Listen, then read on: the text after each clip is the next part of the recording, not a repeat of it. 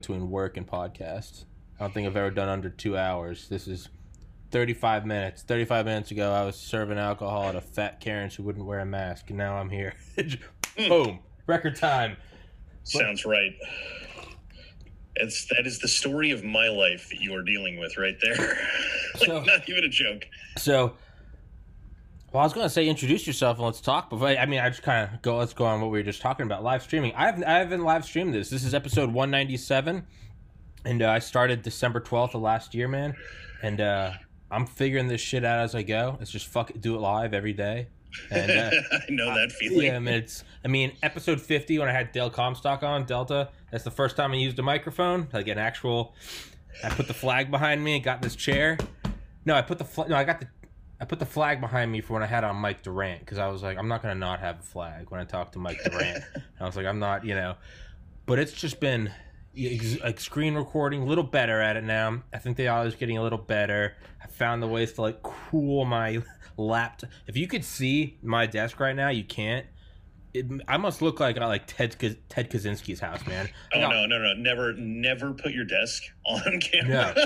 Dude, the- because there's there's always something going on there five minutes before you start recording, and you're like, uh, I gotta move this whole project now. Well, not even that, man. Just in general. I mean, wires, beeping lights. I mean, it. The FBI would be doing a no-knock raid in ten hours. They'd be like, "What the fuck is that motherfucker? Got a white guy with blue eyes and an American flag. He's got to be a terrorist." And uh, but um, yeah. So I haven't live streamed. So when you were like the link to the live stream, I was like, "Well, f- fuck." It's uh, my internet sucks, man, and I'm uh, I'll stop beating you to the ground with uh me talking in a second. I uh, I got this thing last week. It's uh it's a, called a jetpack. It's basically like Yeah. 15 gigs of cell service, and I use Oh, it for yeah. when I like my internet's shitty, or when I have a person like yourself that I haven't talked to before, and uh, I don't mind when I have, when I've had someone on a couple times, internet get gets shitty. It's a little uh, little less formal, but um. Yeah, so I'm just still trying to figure out internet, but I'll shut the fuck up because I have just I just raped you in the ear without lube, and uh, why don't you introduce yourself, man, to everybody listening now? Oh, that's all right. It's, uh, it- it's video on the internet. Uh, I don't think it gets that formal, so Fuck not yeah. too worried about it. I'm Don the Pleb. Uh, I, I run Plebeian Media. I have been running around as sort of a right wing activist, I guess, for Sure. the past couple of months now, and uh, I, I spend a lot of my time trying to get the right wing to stop arguing about things. Because Okay. if you spend more than five minutes amongst the political right, you have had an argument about something Yeah, yeah. That's just it is just inescapably so. Uh, and, and what what i find with that sort of thing is that we're all like all right so 97.5% of the earth 100% agreement on policy.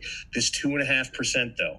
All right so what we're going to need to do is we're going to have to have a meeting uh, four or five different live streams about it 67 hours of conversation.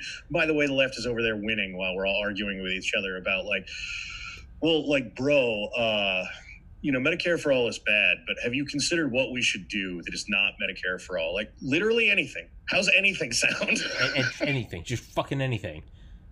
I mean, the bar seems so low for what is bad, uh, you know, and and how much we all agree that it's bad and that we we should not be doing whatever that is, and somehow we spend all of our time arguing about everything else. And and don't get me wrong, there there are a few arguments in there that are important. Like if uh, somebody supposedly on the right came out tomorrow was like, you know what, I really love Bernie Sanders. I'd be okay with, you know, okay, we're, we're not talking to that guy anymore. but, but basically, everything else, we, we have the dumbest arguments on the planet, and we have them in some cases for years, right? You know, there, there's stuff that the right's been arguing about since 20, 30 years before I was born. Yeah, yeah. And instead of, of simply going, what the left is doing is wrong, so let's stop doing that, we demand to continue having the argument. oh yeah, no, yeah, like the argument of like like like like drug legalization. It's just like, dude, just fucking let it go. Just let it go. Like we're we're marching into the future. Just like it's it's one thing that's always kind of always kind of confused me is when you'd have people that are so against the government leaning into their lives, don't tell me what guns I can own, don't try to take my money. So quickly do a complete 180 and they're like, "Well, these drugs are bad for you." And it's like, "Fuck off. Let me decide what's bad for me."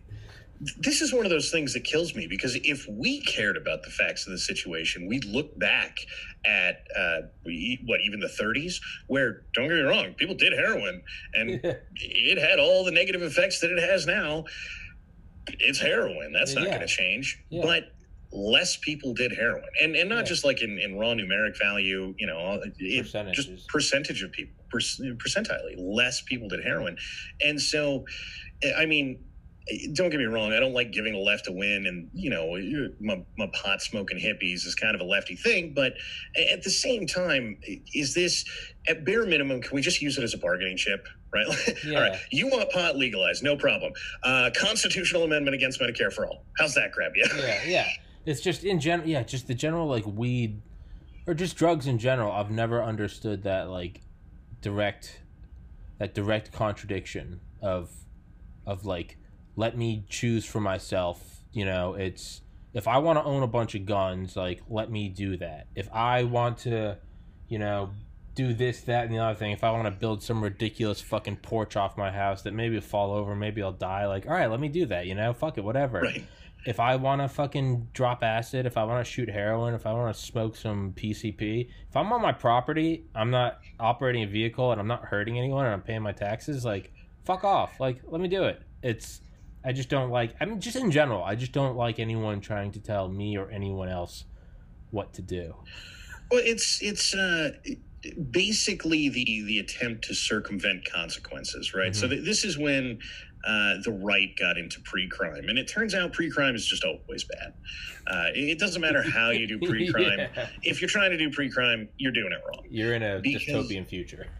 Yeah. Well, I mean, and you know, go back and listen to the arguments about drugs. Like, well, uh, if you do a lot of cocaine, that means you're going to steal things. Like, well, yeah, stealing is wrong, fine. Um, but how many people do cocaine that don't steal? Yeah. and you know that that number doesn't exist right no no one was documenting how many people were doing cocaine and not stealing because it wasn't a problem Yeah. and so you know look i'm not here to advocate you do a bunch of coke but eh, hey look if you're driving a semi truck and you're falling asleep and your life depends on getting that load that you're trucking across the country there i'm betting you're willing to do a line of coke to Yeah. make sure that your rent gets paid food's Yeah. on your table you know and, and i i really don't care about Yeah. this uh, Yeah. On the other hand, by the way, if companies want to go, uh, we're, we're not hiring pot smokers, then uh, good for them. Fine, that's You fine. know? Yeah, that's fine. Yeah, I I don't have any problem with like any of that. I just like like the one argument is always, you know, well if we let everyone one argument is like if we let people smoke weed, like, you know, what what rules are we gonna have against like being high in public? Like what if you come to work high? I'm like, well what do you do when someone comes to work drunk? You fire yeah, right. them. This seems pretty spelled out already. right, right, you fire them. Well, and then you bring up the question. So, what do you do when someone comes to work high? You fire them, and then, well, how do I know if they're high or not? Well, dude, if you don't know whether or not they're high, and they're, that means they're holding it together and doing their job. At which case, fuck off. like, like, right. Th- th- This is the same thing as the, the the zero tolerance for having beer at lunch kind of thing, which Yeah. always has driven me nuts. You know, Yeah. there's never been a time in my life, post turning 21, we'll say because of legal reasons, but there's never been a time in my life where I couldn't go to lunch, have a beer, and come back and work a totally normal day. God Yeah. forbid your employer finds out you're doing that, though. yeah. Well, not only that, dude. Have you ever heard of the Ballmer curve? B a l l m e r. It's from uh, think so. Steve Ballmer. with it.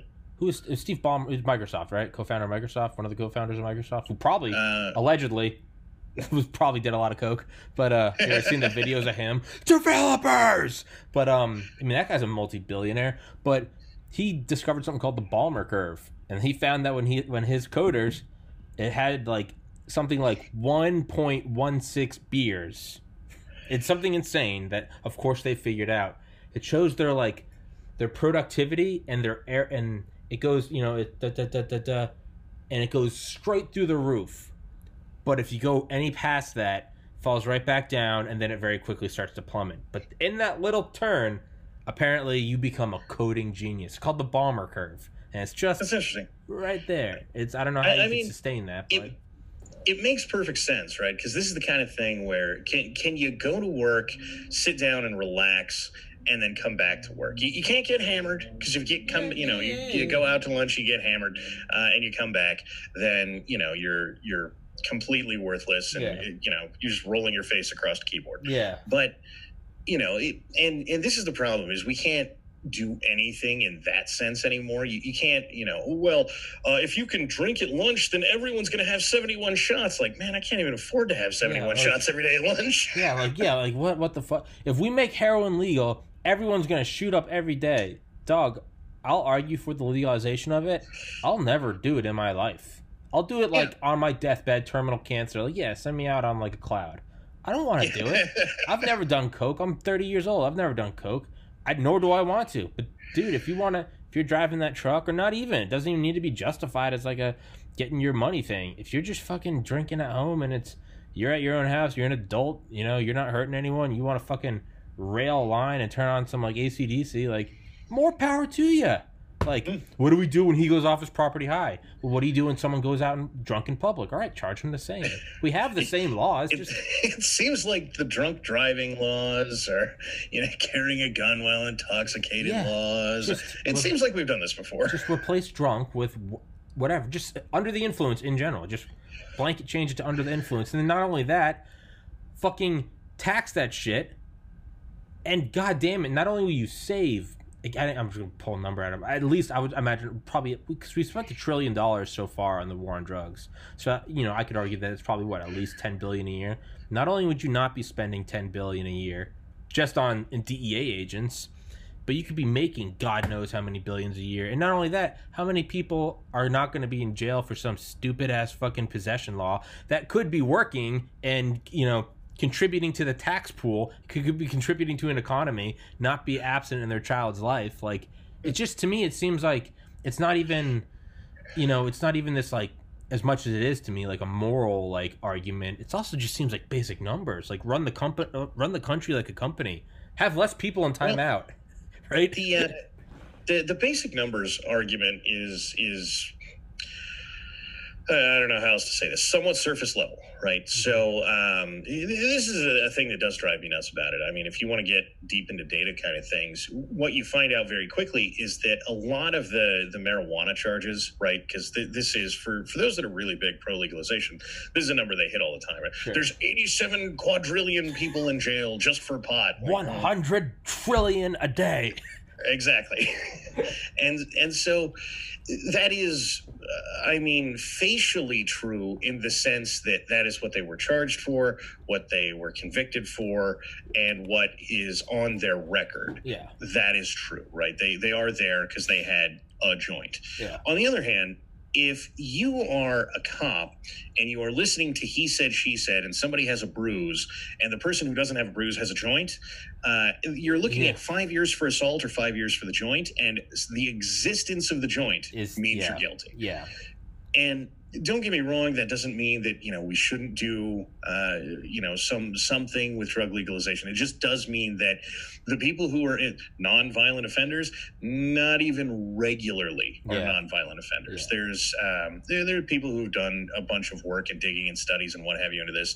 none of which do i really care about that much because that just gets into arguing over studies yeah but the reality of this is if what we were going to do is go, okay, so, you know, drugs are legal. We should have amended the Constitution if we wanted to make them illegal. We knew this with prohibition. Um, so, okay, those laws are, uh, you know, unconstitutional, unjust. We shouldn't have them. Cool. On the other hand, we're about to release a lot of violent people out of prison. And we're going to do it because we incentivize both cops and prosecutors to say, well, you know, I, I realize that, you know, uh, Timmy over here punched you in the mouth, but we can either have a three year trial where maybe we get him on punching you in the mouth because there's no witness, no video, no nothing, or I just go, well, there's a joint right there, and he goes to jail for the same amount of time, and it's a mandatory minimum, so it's not like two to five or three to five, it's just five. yeah. And victims, prosecutors, and cops all took one look at that and went, hit him for the joint, yeah. You know? no i mean i yeah i get i mean as bad as it all is like i get like i get where it ha- you know like i get 9-11 like i don't agree with it. I I don't i think it's justified but like i under you know it's like i get hitler he was a terrible person but he was also an incel he was a world war one vet he fucking hated everyone blamed everyone for all of his problems and so he massacred an entire race i don't Yeah. justify it. I don't agree with it, but I, you know, I get I get 9/11. Yeah, take down the take down the great state in America. I don't agree with it, but I get it. I get like I get the logic behind the drug war. I mean, Nixon wanted to use it so he could prosecute political opponents, but you couldn't you couldn't just say get them for being hippies or get them for being black, but instead you go they all happen to smoke a lot of pot. Reefer madness. It's just well, no, that was in like the 20s, but Well, I, you know that it was referenced anyway. yeah, Um, yeah, But I, I mean, uh, you know, the, the, this is the thing that um, the, the the problem is we consistently want to again do the pre-crime thing because to be fair, I, I reference. Uh, you know, stealing and uh, assault numbers and these sorts of things, and they are relevant. But the the answer to that is, well, if you hit somebody, then go to jail, right? If you Yeah. steal something, then go to jail. But the the other thing about this is, and I know all, every pot smoking advocate on the planet will be pissed off at me. But look, if you get high, eat Cheetos, and don't get off the couch and stop watching, uh, you know, whatever the hell garbage pothead movie there is out there today, you are being unproductive during that time. yeah. And it's not an inaccurate argument. It's just also not something that nanny government should be telling me about. No, right? yeah. I mean, if you want to post a- a flyer about it, then Yeah. go ahead. You yeah. know, but if, if you want to be it. lazy, yeah, if you want to be lazy, knock your socks off, man. You know, it's. I have friends. I won't even get you any details onto them who are at this moment successful surgeons, who are brilliant, accomplished individuals, lawyers. They fucking smoked pot every day in college. They're fine. They just knew when to turn it on, when to turn it off. They knew when it was time to relax and when it was time to work. That's that's an equally relevant thing right? So one of the one of the things that you see a lot with alcohol is that you know god forbid you turn on a college movie and and watch the people who were you know in dorms react to it. They're like yeah man i swear to god they're not drinking enough booze but otherwise it's exactly like that. Yeah. like well somehow or another you managed to get through college being drunk 21 hours a day except when you need to take a test and or be in class. So uh, you, you learn to you know you, you have your giant peak of you drink too much and you're an idiot and then you, you sort of taper that down over time and you learn how to deal with that sort of thing which is a thing that when something is illegal you don't do right Yeah. because there's no uh, you know i- if you do I, I don't even I don't, a whole eight ball of coke in an afternoon which i'm sure someone will tell me will kill you but i've known people yeah. and they you know that they could do an eight ball of coke in the afternoon and some of these people you find them later in life and they're they're you know completely destroyed individually they they are not people anymore i, I get the you know look this really does destroy some people and the rest of them are like yeah so i was just basically quit doing coke because like Yeah, i don't know bad, you know other Yeah. stuff to do Yeah, yeah. I mean, dude, I'm you know, I I mean, look at the amount of alcohol I drank before I was 18 and how stupid I was versus the alcohol after 21. I mean, dude, while in college, I didn't even know what the statutes limitations are, but like, dude, I mean, like second year of college, living in a frat house, dude. I mean, like, almost went to jail. Like, no, no hyperbole. Like, almost went to jail, but was lucky to kind of play it off. All from alcohol, man. Two years later, I got in a medical school in Miami when 15,000 people applied, 150 got in. Like, I was up there interviewing with like Harvard and Yale kids. So, like, you can turn it off. Anyone with a brain is going to turn it off. And the person that didn't know how to turn off the Coke or the alcohol, if you take that away, then they're just not going to know how to turn off aspirin or Burger King. Those are people that are just fucked from the outset. Just, they're going to choke on a rubber ducky. Like, let them go. Let them go. Th- this is the thing is you can't stop people from being stupid. Yeah, Um, let 'em run. it, it just it's it's not a doable thing. if we could stop people from being stupid, I, I, I one I think politics would be over uh, in, in its entirety, Yeah. and two, at least as importantly, you, you wouldn't need anti-drug laws, you wouldn't need drunk driving laws. You know, uh, you would still have people having a literal road beer where you know they they take a six pack of beer with them and they set it in the passenger seat, and you know if you have a six pack of friggin' Coors Light and you're driving 200 miles, and over the course of the 200 miles you drink three of them, you're not drunk driving, No, and everybody in the world knew that in Yeah. 1965. Yeah. You know, Yeah, yeah. It's it's, but there's just like a, it kind of all comes down to does does does Big Brother tell us what's the fuck? Just oh, that's my water bottle. Something just cracked. I was like, the fuck. Um, it's a uh, shout out NSA.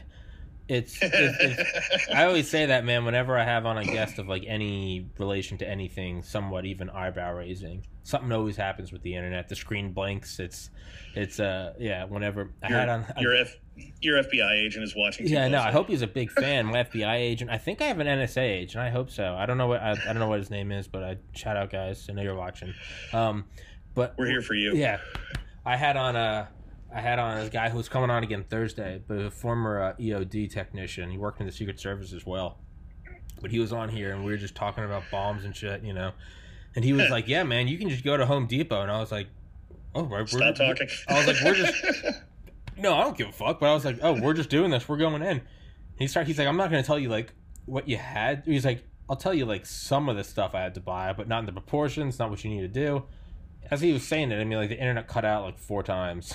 I just, just, but it happens every once in a while. I have on the Delta Force guys, and they'll be like, "Man, I, you know, I didn't work for the CIA. I don't know who those guys are, but I did work for OGA." And it, and the screen breaks. I'm always just like, "What's up, Langley? Shout out." um, yeah. We know you're watching. Yeah, I like to think that there's some guys in a bunker somewhere, just like salute. But then I realize they don't give a fuck. But um, I don't know where I was going with that, but it's I have no idea where I was going with that, but fuck, I don't know. Shout out to internet. Nanny. Nanny. Nanny government. But nanny government. Yeah, yeah, yeah, yeah. Good looking.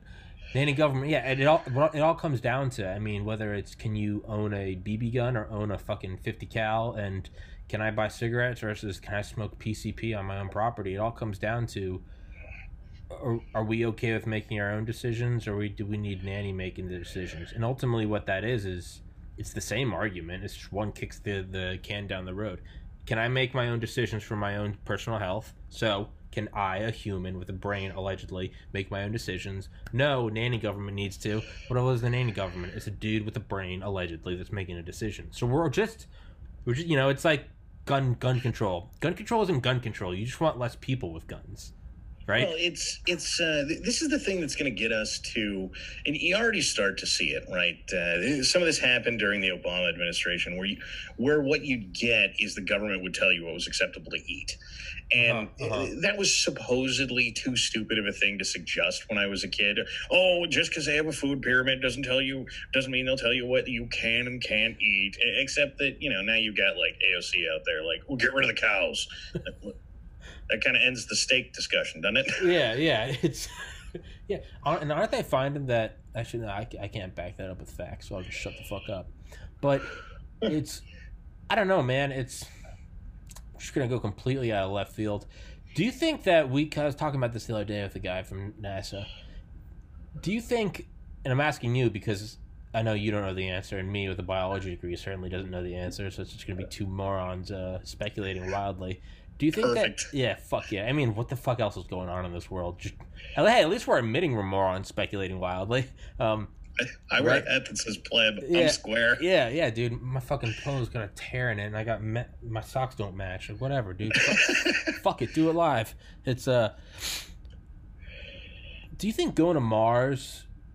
Do you think that that would be an equivalent kind of rallying cry? And my logic is this: not just go to Mars because you could always argue, well, that money should be spent here on Earth, but then there's the trickle down technology. They say without the space race and the Cold War, right now in 2020, we without that we'd be at roughly the equivalent of 2000 technology.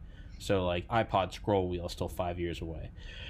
Yeah. With, but I look at like what happened in like the 60s and 70s, and it's like really think about like when that happened. JFK made that speech in what 61 16 years after we dropped two atomic bombs on the sovereign nation of Japan. Okay. All right Yeah. he made that he made that speech. Said we're gonna do it by the end of this decade. Do the and do the other things not because it is easy, but because it is hard. A year later, us and the Soviet Union almost fucking almost lit it off with the Cuban Missile Crisis. Right, thirteen days of that shit, and then a year later that after that, at the height of it all, the sitting president had his head blown off, and then six years later, we still went.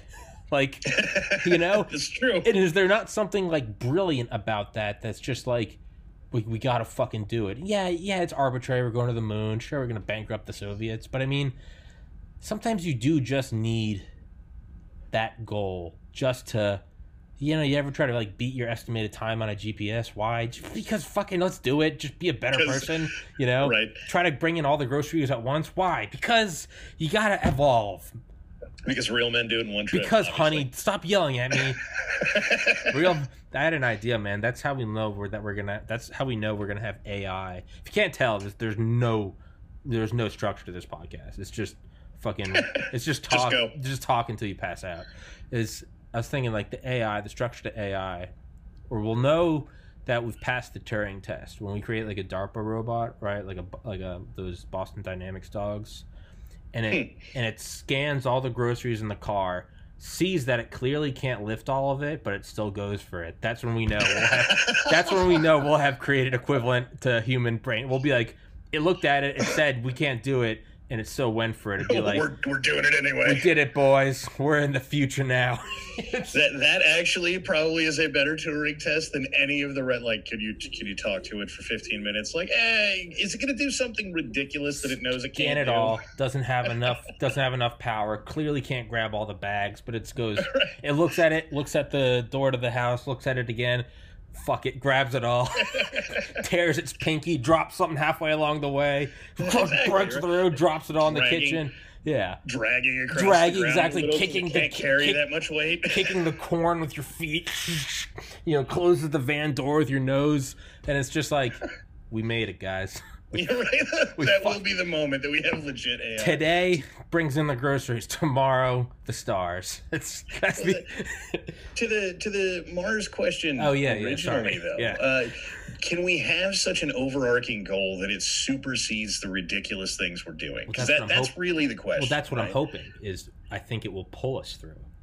And I, I think the problem with that is that we are we no longer agree on what a particularly amazing goal would be, right? Okay. Okay. so uh, with the with the space race in the 60s you you could you know we're going to bankrupt the soviet union okay so for all the people who don't care about going to the moon and are just like eh, whatever Yeah, yeah, yeah. at least they've got bankrupt the soviet union for all the people who are like techno nerds who are like oh my god we're going to the moon yes and then you know all the space junkies out there who were like previously staring through uh, you know a telescope uh, and, and looking for a planet that's never been discovered. They're like oh my god humanity's you know there are a lot of pieces that came together there that uh, made it so such a super majority of people thought it was worthwhile that it you know okay this is kind of non-political because we can all buy into it for something and i don't think going to mars is going to get that for us Yeah. because it like you know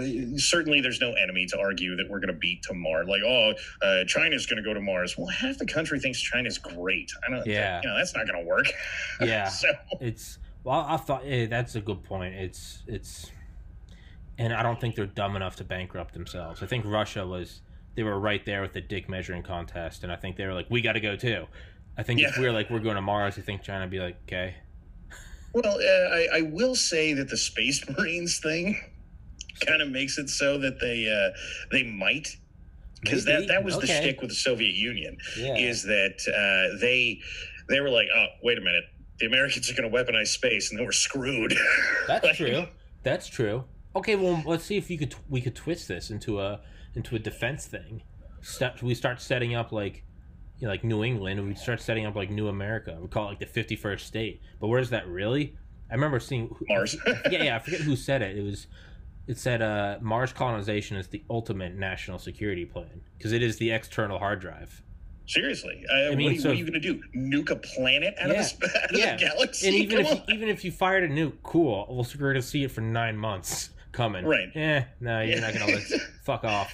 So I mean, a guy out there with a spaceship just pushing it to the side a I little mean, bit but really, but not, you won't even need that, dude. One of the plans originally to like shoot asteroids was we go and we just paint it with a with a super reflective paint, like white, Yeah. and over a long enough distance because there's no other forces acting on it. Well, relatively, it's it's Right. almost nothing, right? There's no such thing as no gravity. But even the sun, just the sun shining on it, will actually Oh, yeah. push it. So it's it's the the wind sail idea Yeah, as, yeah, yeah. as applied to an asteroid, yeah, and I mean, you know, they're big enough that Yeah, yeah, you yeah, quite right. literally just shoot a giant paintball at it, you get a wind sail. that's Which, but By the way, I want to fire that paintball gun. Yeah. Like I'm not even a giant paintball fan, but if we are going to shoot some Fucking- sort of fuck yeah. I don't know, small planet-sized paintball, Fuck it. I'm in. Yeah, Let's go. The, the AI, the the Turing AI will help us. It'll be like, we'll be like, what should we do about the asteroid? It'll be like paintball. We'll be like, yeah, it's one of us. It's um, but yeah, what? Yeah, if you could paint it as a national security thing, yeah, it's the other argument, and I've talked about this with actual guys who studies studied fusion at Oxford, PhD guys who are light years smarter than me. One of them explained it this way to me. I don't remember any. I can never remember units for power, like gigawatts or. But he said just for like, just call it X unit of power. At a coal power fire plant, you would need 80 train cars full of coal every 24 hours for one year to get. We're just going to call that unit. Excuse me. We're going to call that unit X. The same for a nuclear power plant like we have today, fission reactors. You need half a train car. So instead of 80 every 24 hours for 365 days uh, out of the year, you need half a train car of uranium unenriched once per 365 days. For a fusion plant, you would need one milliliter of seawater and you wouldn't need to replenish it next year or the year after or the year after Right. until the sun burns out. That being said, so there's something called ITER, I T E R. It's kind of like the nat. It's kind of like the international. It's like an international Manhattan project, if you will. Like we're all trying to figure out fusion, and the only country, the only like first world nation that's not contributing is China, and the only country who's building their own is China. So right now we're Yeah. all. I mean, but that's the end game because if you can get a liter milliliter of seawater and you can power, you know, if you could use a swimming pool, you could power the United States to where you can just have the air conditioner on with the windows open in the middle of summer. Fuck off, whatever. End of global warming because we're literally just turning on a giant air Well, conditioner. I mean, you could, or fuck it, whatever. Yeah, I mean, well, the, what's one way to deal with global warming? We need to suck all the CO two out of the atmosphere. All right, build the machines and have them run around the clock on this fucking fusion reactor. I wonder if Oh, we man. could put our minds to that. Beat that the Chinese. that's a whew, man. We shouldn't transition to global warming. We should we should stay with fusion. It is a less obnoxious topic. Never mind. Yeah. Carrying on. Yeah, Uh, yeah. It was so the um, yes, and I I think if we we still thought that that was cool as a country, that would help, right? Because that's you know uh, we we spent a lot of time with nukes and then we decided we hated nukes because it, it shares the name with a bomb and not much else I fucking Uh, hate those people. I'm sorry. I fucking hate. We have nuclear power plants around the nation. Those are just waiting to go off. excuse me. what are they waiting for a written invitation exactly. Excuse me. That's like that's like saying there's a bunch of coyotes out in New Mexico and being like they're gonna start setting off TNT like Roadrunner mean- and Coyote. Like no, you moron. There's no way around it man soon they're you know they're going to be blowing up train entrances and, and rerouting roads by just picking them up and moving They're them. gonna be running. there's no off, way around it They're gonna be running off cliffs and just running in midair and not paying attention to any laws of gravity. We gotta stop. It. Sorry for interrupting you. Yeah. So those fucking mouth, those mouth exactly those room temperature IQ mouth breathing morons. They're gonna go off at any moment. Yeah, dude. So- Sorry. There, there is a, a, more than one, but one in particular that is is getting a somewhat world famous every now and again when the nuclear thing comes up. There's a city in California called Davis that has signs at like every entrance that says uh, a nuclear free zone, and they have them to this day. Oh. so that means Oh. anything. Well, what is that even? But nu- what, what do you mean nuclear free? Like, is that the equivalent of like g- this is a gun free zone? Yeah, Okay, who's gonna stop me bringing in my nuke? Or is Uh, this? Do you mean do you mean nuclear free? Like there's no nucleus in like an atom? no, no, no. Uh, so no nuclear power, no nuclear bombs. But no, no, what about no nuclear nuclear- forces? Because there's four forces in the universe: electrostatic, gravitational. That could be wrong. Gravitational, strong nuclear, and weak nuclear. Fifty percent of literally everything is nuclear. Well, you got to understand, they got a sign there. Oh, oh, well, I forgot you said that. It slipped. Must have. Oh, okay. You go in there. and There's just all makes sense now. It's just a void of of, of collapsed like quantum potential and waveforms and voids. There's nothing in there. They put up a sign. And it's fucking. You know. Well, I mean, if you've been to Davis, that might not be an inaccurate description. Einstein's like, I got it figured out. We just make a sign that says E equals MC squared. How'd you figure it out? I just said. I wrote it down. Do you it. know what? I, I just put a three on the end, and we I- called it a And we day. just, we just called it. A, how how did we actually build the nuke? Apparently, Oppenheimer just said, uh, "Have it on my desk by the morning." Just said, "Hey, I gotta have a nuke." Just like he just wrote Japanese free, and we flew the sign over Hiroshima, and we just said, "Get out of here." We just built like a little platform with a sign that said "Put nuke here," and that was it. It was there. It was there. But that's the that's the biggest secret of all time, is we found out like the true like new age manifestation like actually works, but we can't let anybody know that. So it's like that is what it's at the core of like NORAD Area Fifty One. Is the reality? There's a and it's all window dressing. It's you know it's armed guards. It's you know got billions of dollars in fundings, but reality they go in there. It's, it's just like your Christmas list. It's like stealth. Oh, yeah. stealth fighter, ten thousand mile range. Oh yeah. Well, so you know they they uh, they they put the sign up to get the Raptor, right? you Yeah, know the the yeah. F twenty two Raptor. The problem is they misspelled Raptor. Yeah. That, that's why it didn't work for so long. And Oh. now that they have corrected the spelling, they're they're slowly doing it on the sign. Oh. That's why we're getting it to be marginally more functional than it used to be. That, Well, that that's the problem. There you go. It's that simple. It's that fucking simple. And you already notice how all those planes are black? It's because they, they called it a black program. So it's you know, if, if they just said green, they'd be green. But you know what? It's it's that simple. That's it. And- when they when they uh, when they made the stealth fighter, they quite literally just they had a fighter jet sign and it was just someone just screwing around, just wrote stealth on top. Yeah. That's how we got it. And it just fucking happened. No, someone accidentally erased it, and that's why it's invisible. had that like wiped out erasing pencil, still said fighter, but you barely Yeah. read it. so the machine was just like, there you go. Was- was- and the replicator was just like, that must have been what you wanted. That's what that's what you wanted. Yeah. Uh, whoever's listening to this is probably tuned out by now, but uh, right? What the hell are these two idiots talking about? Yeah. Yeah, a, a, a, a very jealous LBJ got a hold of it, and you know the rest is history. but Uh, yes. so back to my argument for why we need coke legal, so that these conversations could be happening between every human on Earth. There's there was a blank sheet, and we need fusion to beat the Chinese. But um, See, not only could this conversation happen between any two people on Earth, but it would happen much faster. it would happen nonstop. But probably always end. I don't know. It either end with fucking each other or killing each other. I don't think it. I don't know. Probably. Yeah, but I, I've thought about that. Distance that. is good. Yeah, I've thought about that with fusion though, because it seems it's it always kind of seems a little kind of weird that you know like that article came out a couple months ago in New York Times. The U.S. government has recovered craft not of this world, and it just kind of floated under the radar. Like I felt like I was in the Matrix. I was like, Did, "What?" So, I, I forget what was happening in politics at the time, but it, it was it was way more than that, right? So the I think the CIA openly published all of their their Uh-huh. pro uh, UFO, pro non earthly.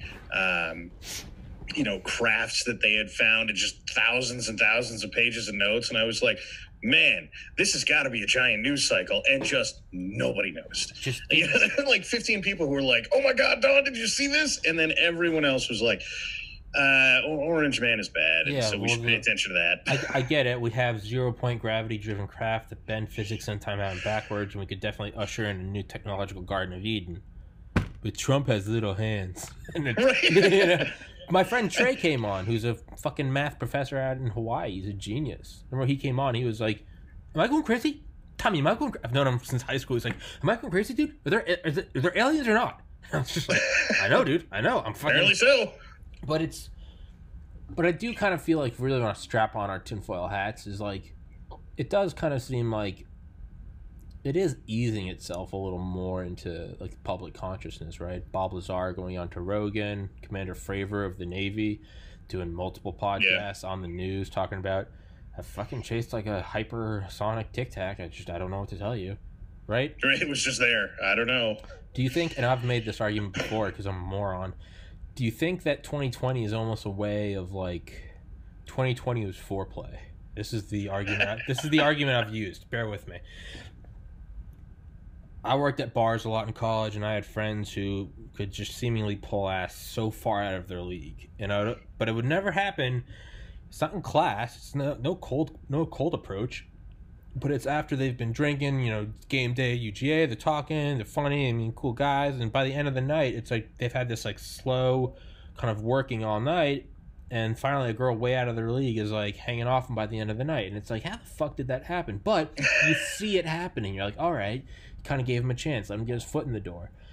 Is 2020 any other year before this it's like me right? 30 years old live above my parents garage. It's like me going up to a cute girl and they're like what the fuck are you doing? Like get away from me. 2020 because that's what ufos are right? Ufos are just coming to you know fucking extraterrestrial life shattering the paradigm of humanity, all religion out the window, technolog- technological potential beyond your wildest dreams. It's almost like we couldn't handle that.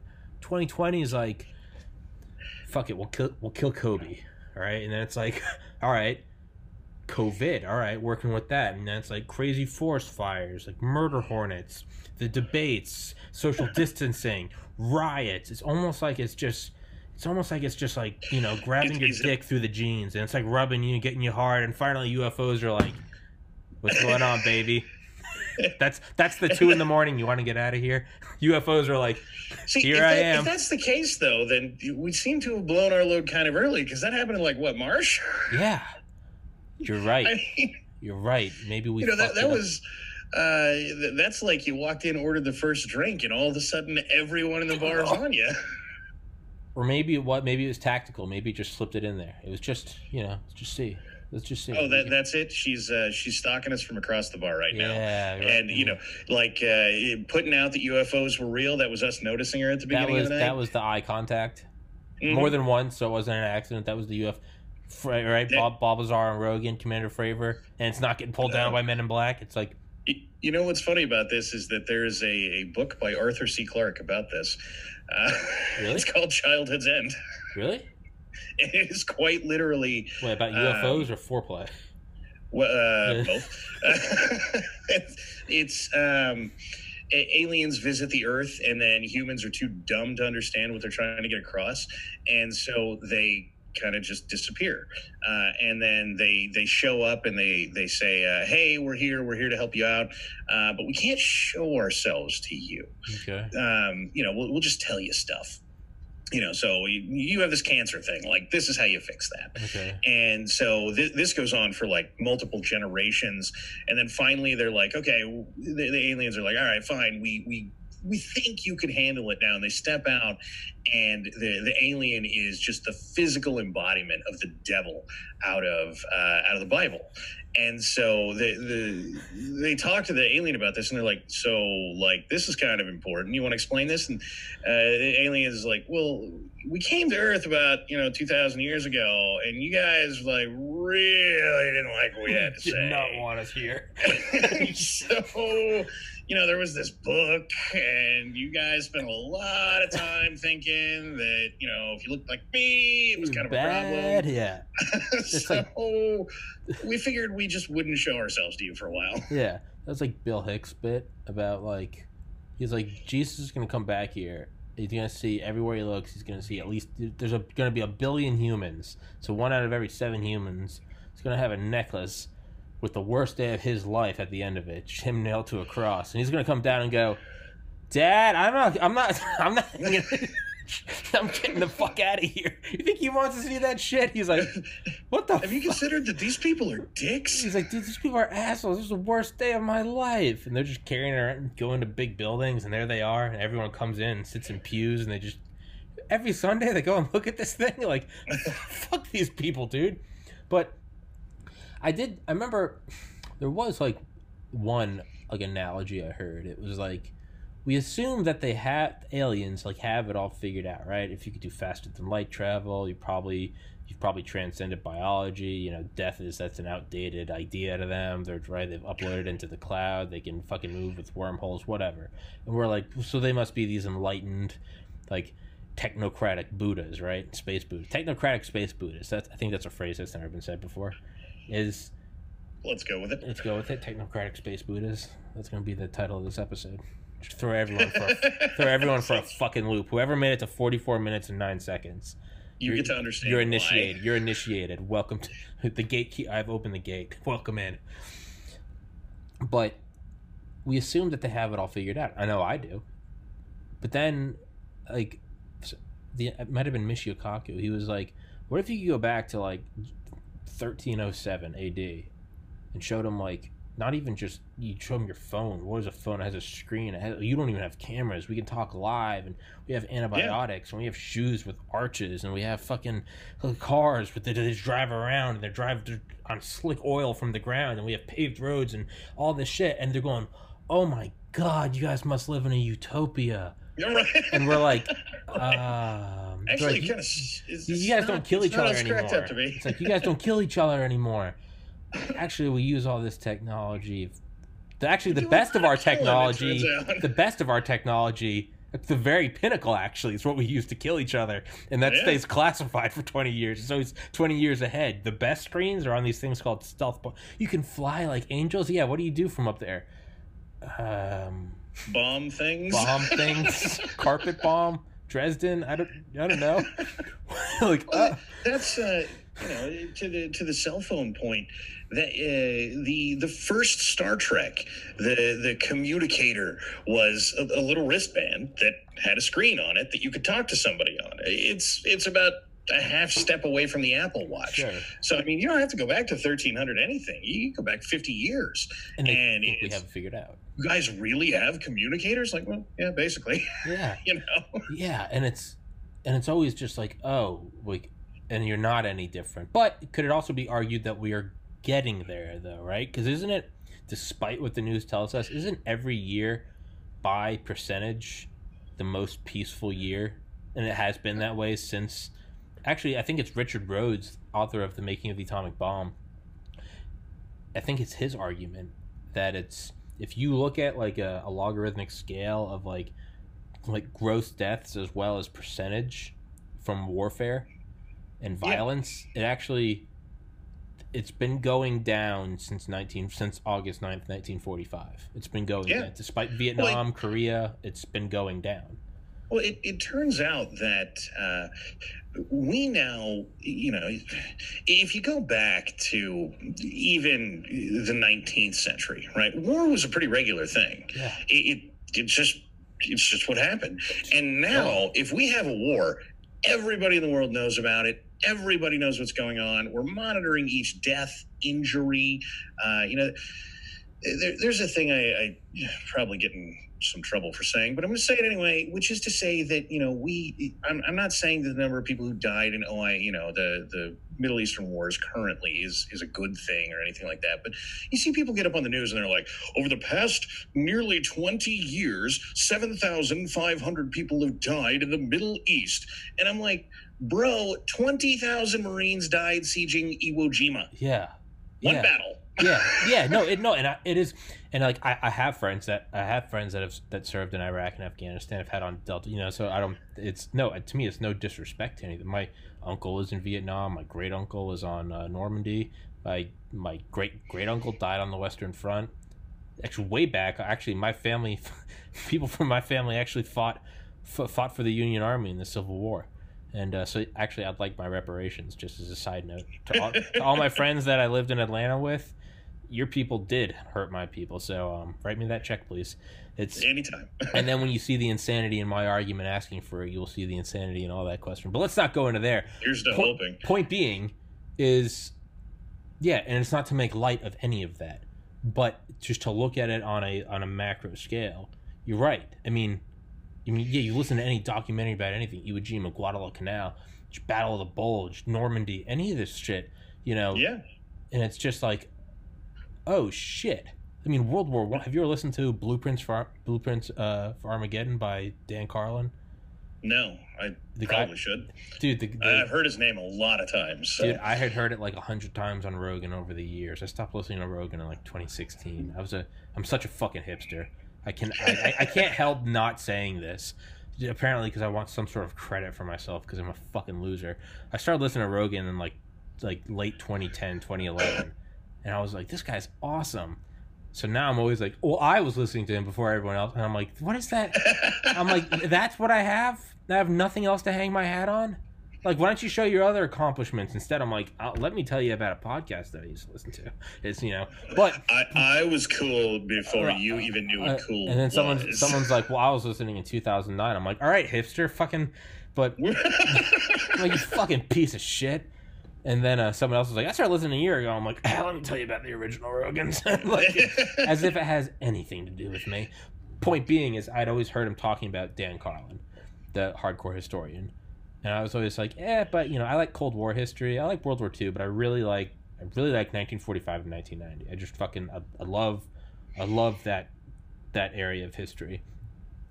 And like, I saw that he did stuff about like, you know, like ancient shit, and like I was like, I don't really care about that. And I never cared about World War One either. But I finally, after hearing enough people talk about it, I was like, fuck it, I'm just gonna give it a shot. It's like six episodes, four hours each. Oh my fucking god! I've listened to like I've probably listened to like 200 different audiobooks. I love audiobooks. His they are convenient. they are amazing. His Blueprints for Armageddon, I shit you not, is better than audio any audiobook I've ever listened to. Really? That's better than any documentary I've ever watched. Better than nonfiction. I mean, it is the best.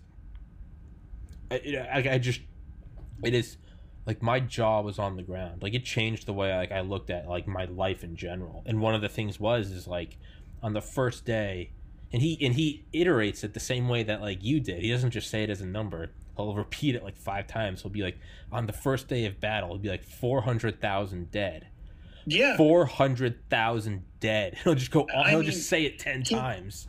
Can you even imagine? It, I mean, you know, it, it's. I don't know exactly the number anymore. We're probably approaching eight thousand at this point. People who've died in terror. two-fronted Middle Eastern war that has taken twenty years. Yeah. Now, again, not good. Not trying to. No, you no, no, no, no, not at all. Uh, you besmirch that in any way, shape, or form. But can you imagine if we had the island hopping campaign, where basically any time that they set foot anywhere, at least 5,000 people were guaranteed to die over the span of like maybe a week? Yeah. It, Yeah. it just, we would never tolerate it No. and you know the, as much as and to the to the earlier point that you know the the news is just sort of hyper inflating this i mean that's a fact if there is a shootout in which 50 rounds are exchanged in one of the most dangerous places in the world it's every headline across the globe oh, Yeah. oh my god there was a, a small shooting battle in somalia like well i don't know if you know this but that happens a lot Yeah. like it's not it's not the end of the world and so i mean th- this goes along with a lot of other things right? You know you, you we, we did the stranger danger thing back in the 90s the people who developed the saying stranger danger lived in an orders of magnitude more dangerous world than we do Yeah. you know the likelihood that your kids were going to get kidnapped at the time that those people were working on becoming the people who were going to develop the term stranger danger i, I mean it was eh, don't get me wrong still a minority possibility but orders of magnitude more likely than Yeah. uh, and so you know we we get more panicked about smaller and smaller things as time goes Yeah. on and you know uh, well uh, uh, there, there's all this gun violence and I'm like uh, okay school shootings aren't good i, I gotcha uh, you know all the the inner city street violence is it's bad i'm, I'm sold do you realize that if you lived in Los Angeles during the time that these gun control arguments were being developed, like you'd probably be dead right now? It just, I mean, and you probably would be dead from a bullet. Yeah. Yeah. Probably just not even in a battle. You were just a general stray bullet. It's just. It- it's- Exactly. And, you know, somebody will be like, oh, Don, but that happened in Chicago. You know, the, the five year old girl that was shot in the head sitting in her own bed. Like, yeah, I, I get that. I'm not saying these things are good or that we should overlook them. It doesn't make but them less worse. The yeah. simple reality here is that used to happen a lot more. Yeah, and it's I can definitely and that and that that argument doesn't mean that it's like not a bad thing, right? I mean, it's a death Right. is a death is a death is a death. You know, if you if your wife or son or brother's killed in a in a Right. some get drive by and someone's going, listen, man, they're not that, ba-, and you're sitting there going, no, that, that person's an asshole. that that person's like fuck you like one way i always think of it so in, 20, in 2014 i lost i was 23 at the time i lost my oldest brother to suicide and i often think like that was a suicide but i often try to put it in perspective of like what if that was a car accident what if let's just take the general the death, right? And mourning a death. Granted, there's a whole nother Yeah. dimension to it when it's suicide. It's like wow, self inflicted, not not wasn't cancer, right? But if we could just, I don't know if I can, but if I can just separate that just from a passing of a loved one who was 27 at the time. I try to think of that of like, what if that was like, what if that was like, yeah, gang violence and he was shot, and if I saw two guys on a podcast going, it's not that bad, I would be like, I'm gonna fucking hunt you down and skin your dog and tell you that it's not that bad because it's right. So it's easy. It's- I just want to put that out there. So it's not. Yeah, we're not well, belittling it. so it, it's not it's not lessening the tragedy No. of any one of these, right? But in in more of a like, how do you live your life kind of way, Sure. right? Sure. So we we run a, we sell bulletproof backpacks as a society. Yeah.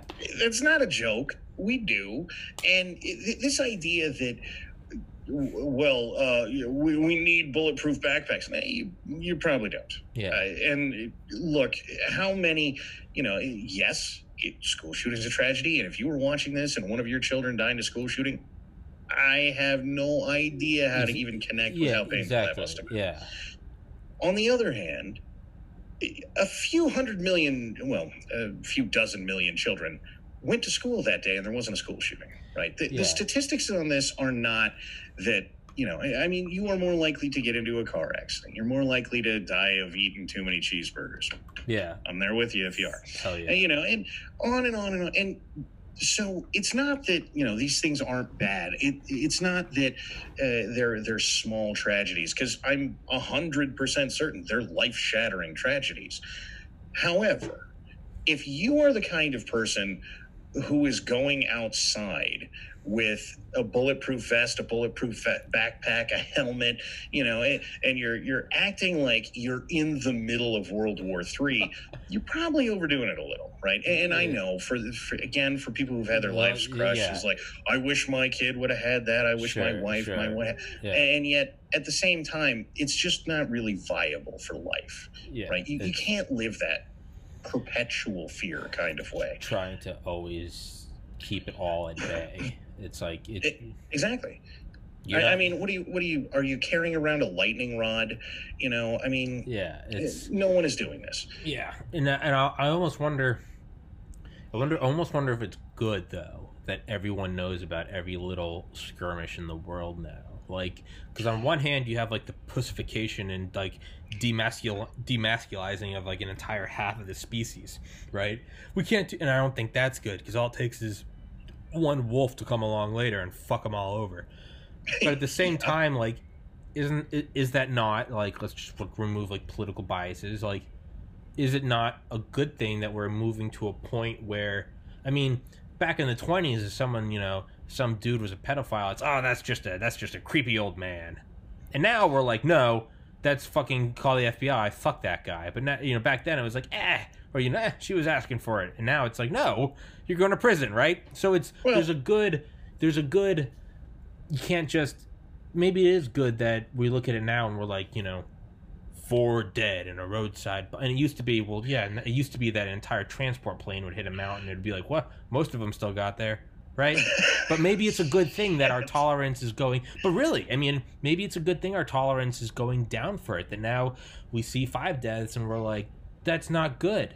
Like maybe it's good that we don't just go, ah, Well, yeah, so this is like a, I don't know, probably a 4,000 point question, but to address just a couple of main ones. you have right? thirty So seconds to answer, candidate candidate Don. this is why I could never Yeah, actually be a. Well, you're political you got 25 seconds left. You've already just you're at 23 seconds. You got There we 21. go. we got a word from Dodge Durango and the new Crest toothpaste. You want shiny teeth? Back to Don with 15 seconds left. Don, why do you hate black people? Well, you know, You're back down no to 13 seconds, Don. That's what we're going with right now. So- Yeah, I, seriously though, Seven Uh, seconds now, But really. to the to the actual like, is it a, is it a good thing that we have reduced tolerance for this? I, I mean, yes, insofar as we live in such a world where that is even a possibility, Yeah. right? Uh, there, there was there, there's a bunch of stuff that has happened. Yeah, in, in people documenting like points of view in the the 19th century, and in the 19th century, if you worked on a farm, you had six kids because two of them were going to die Yeah. just a hundred percent of the time, two of them are going to die, Just and that is such an unfathomable thing yeah. for basically any American at this Yeah. point. And is that a good thing? Hell yeah, that's a good thing.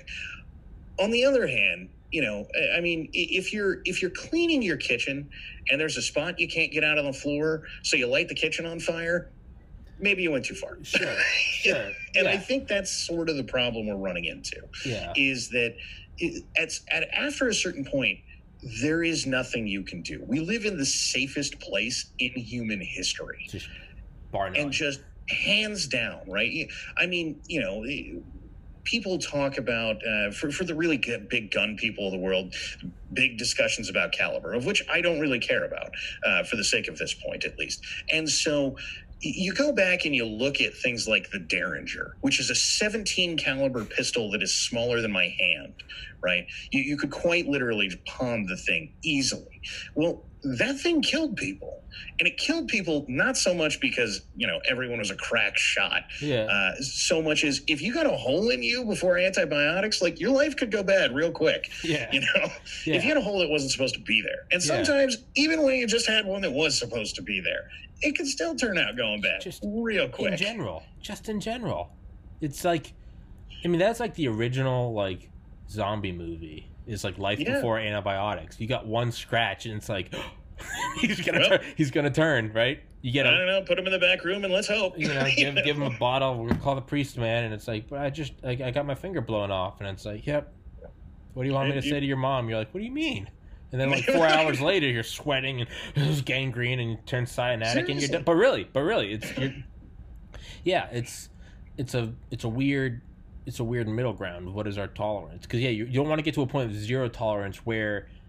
Because then you let it run you. When anything remotely bad happens, everyone's "Ah, say Yeah. it to the fucking world, and it's right. That's not good either.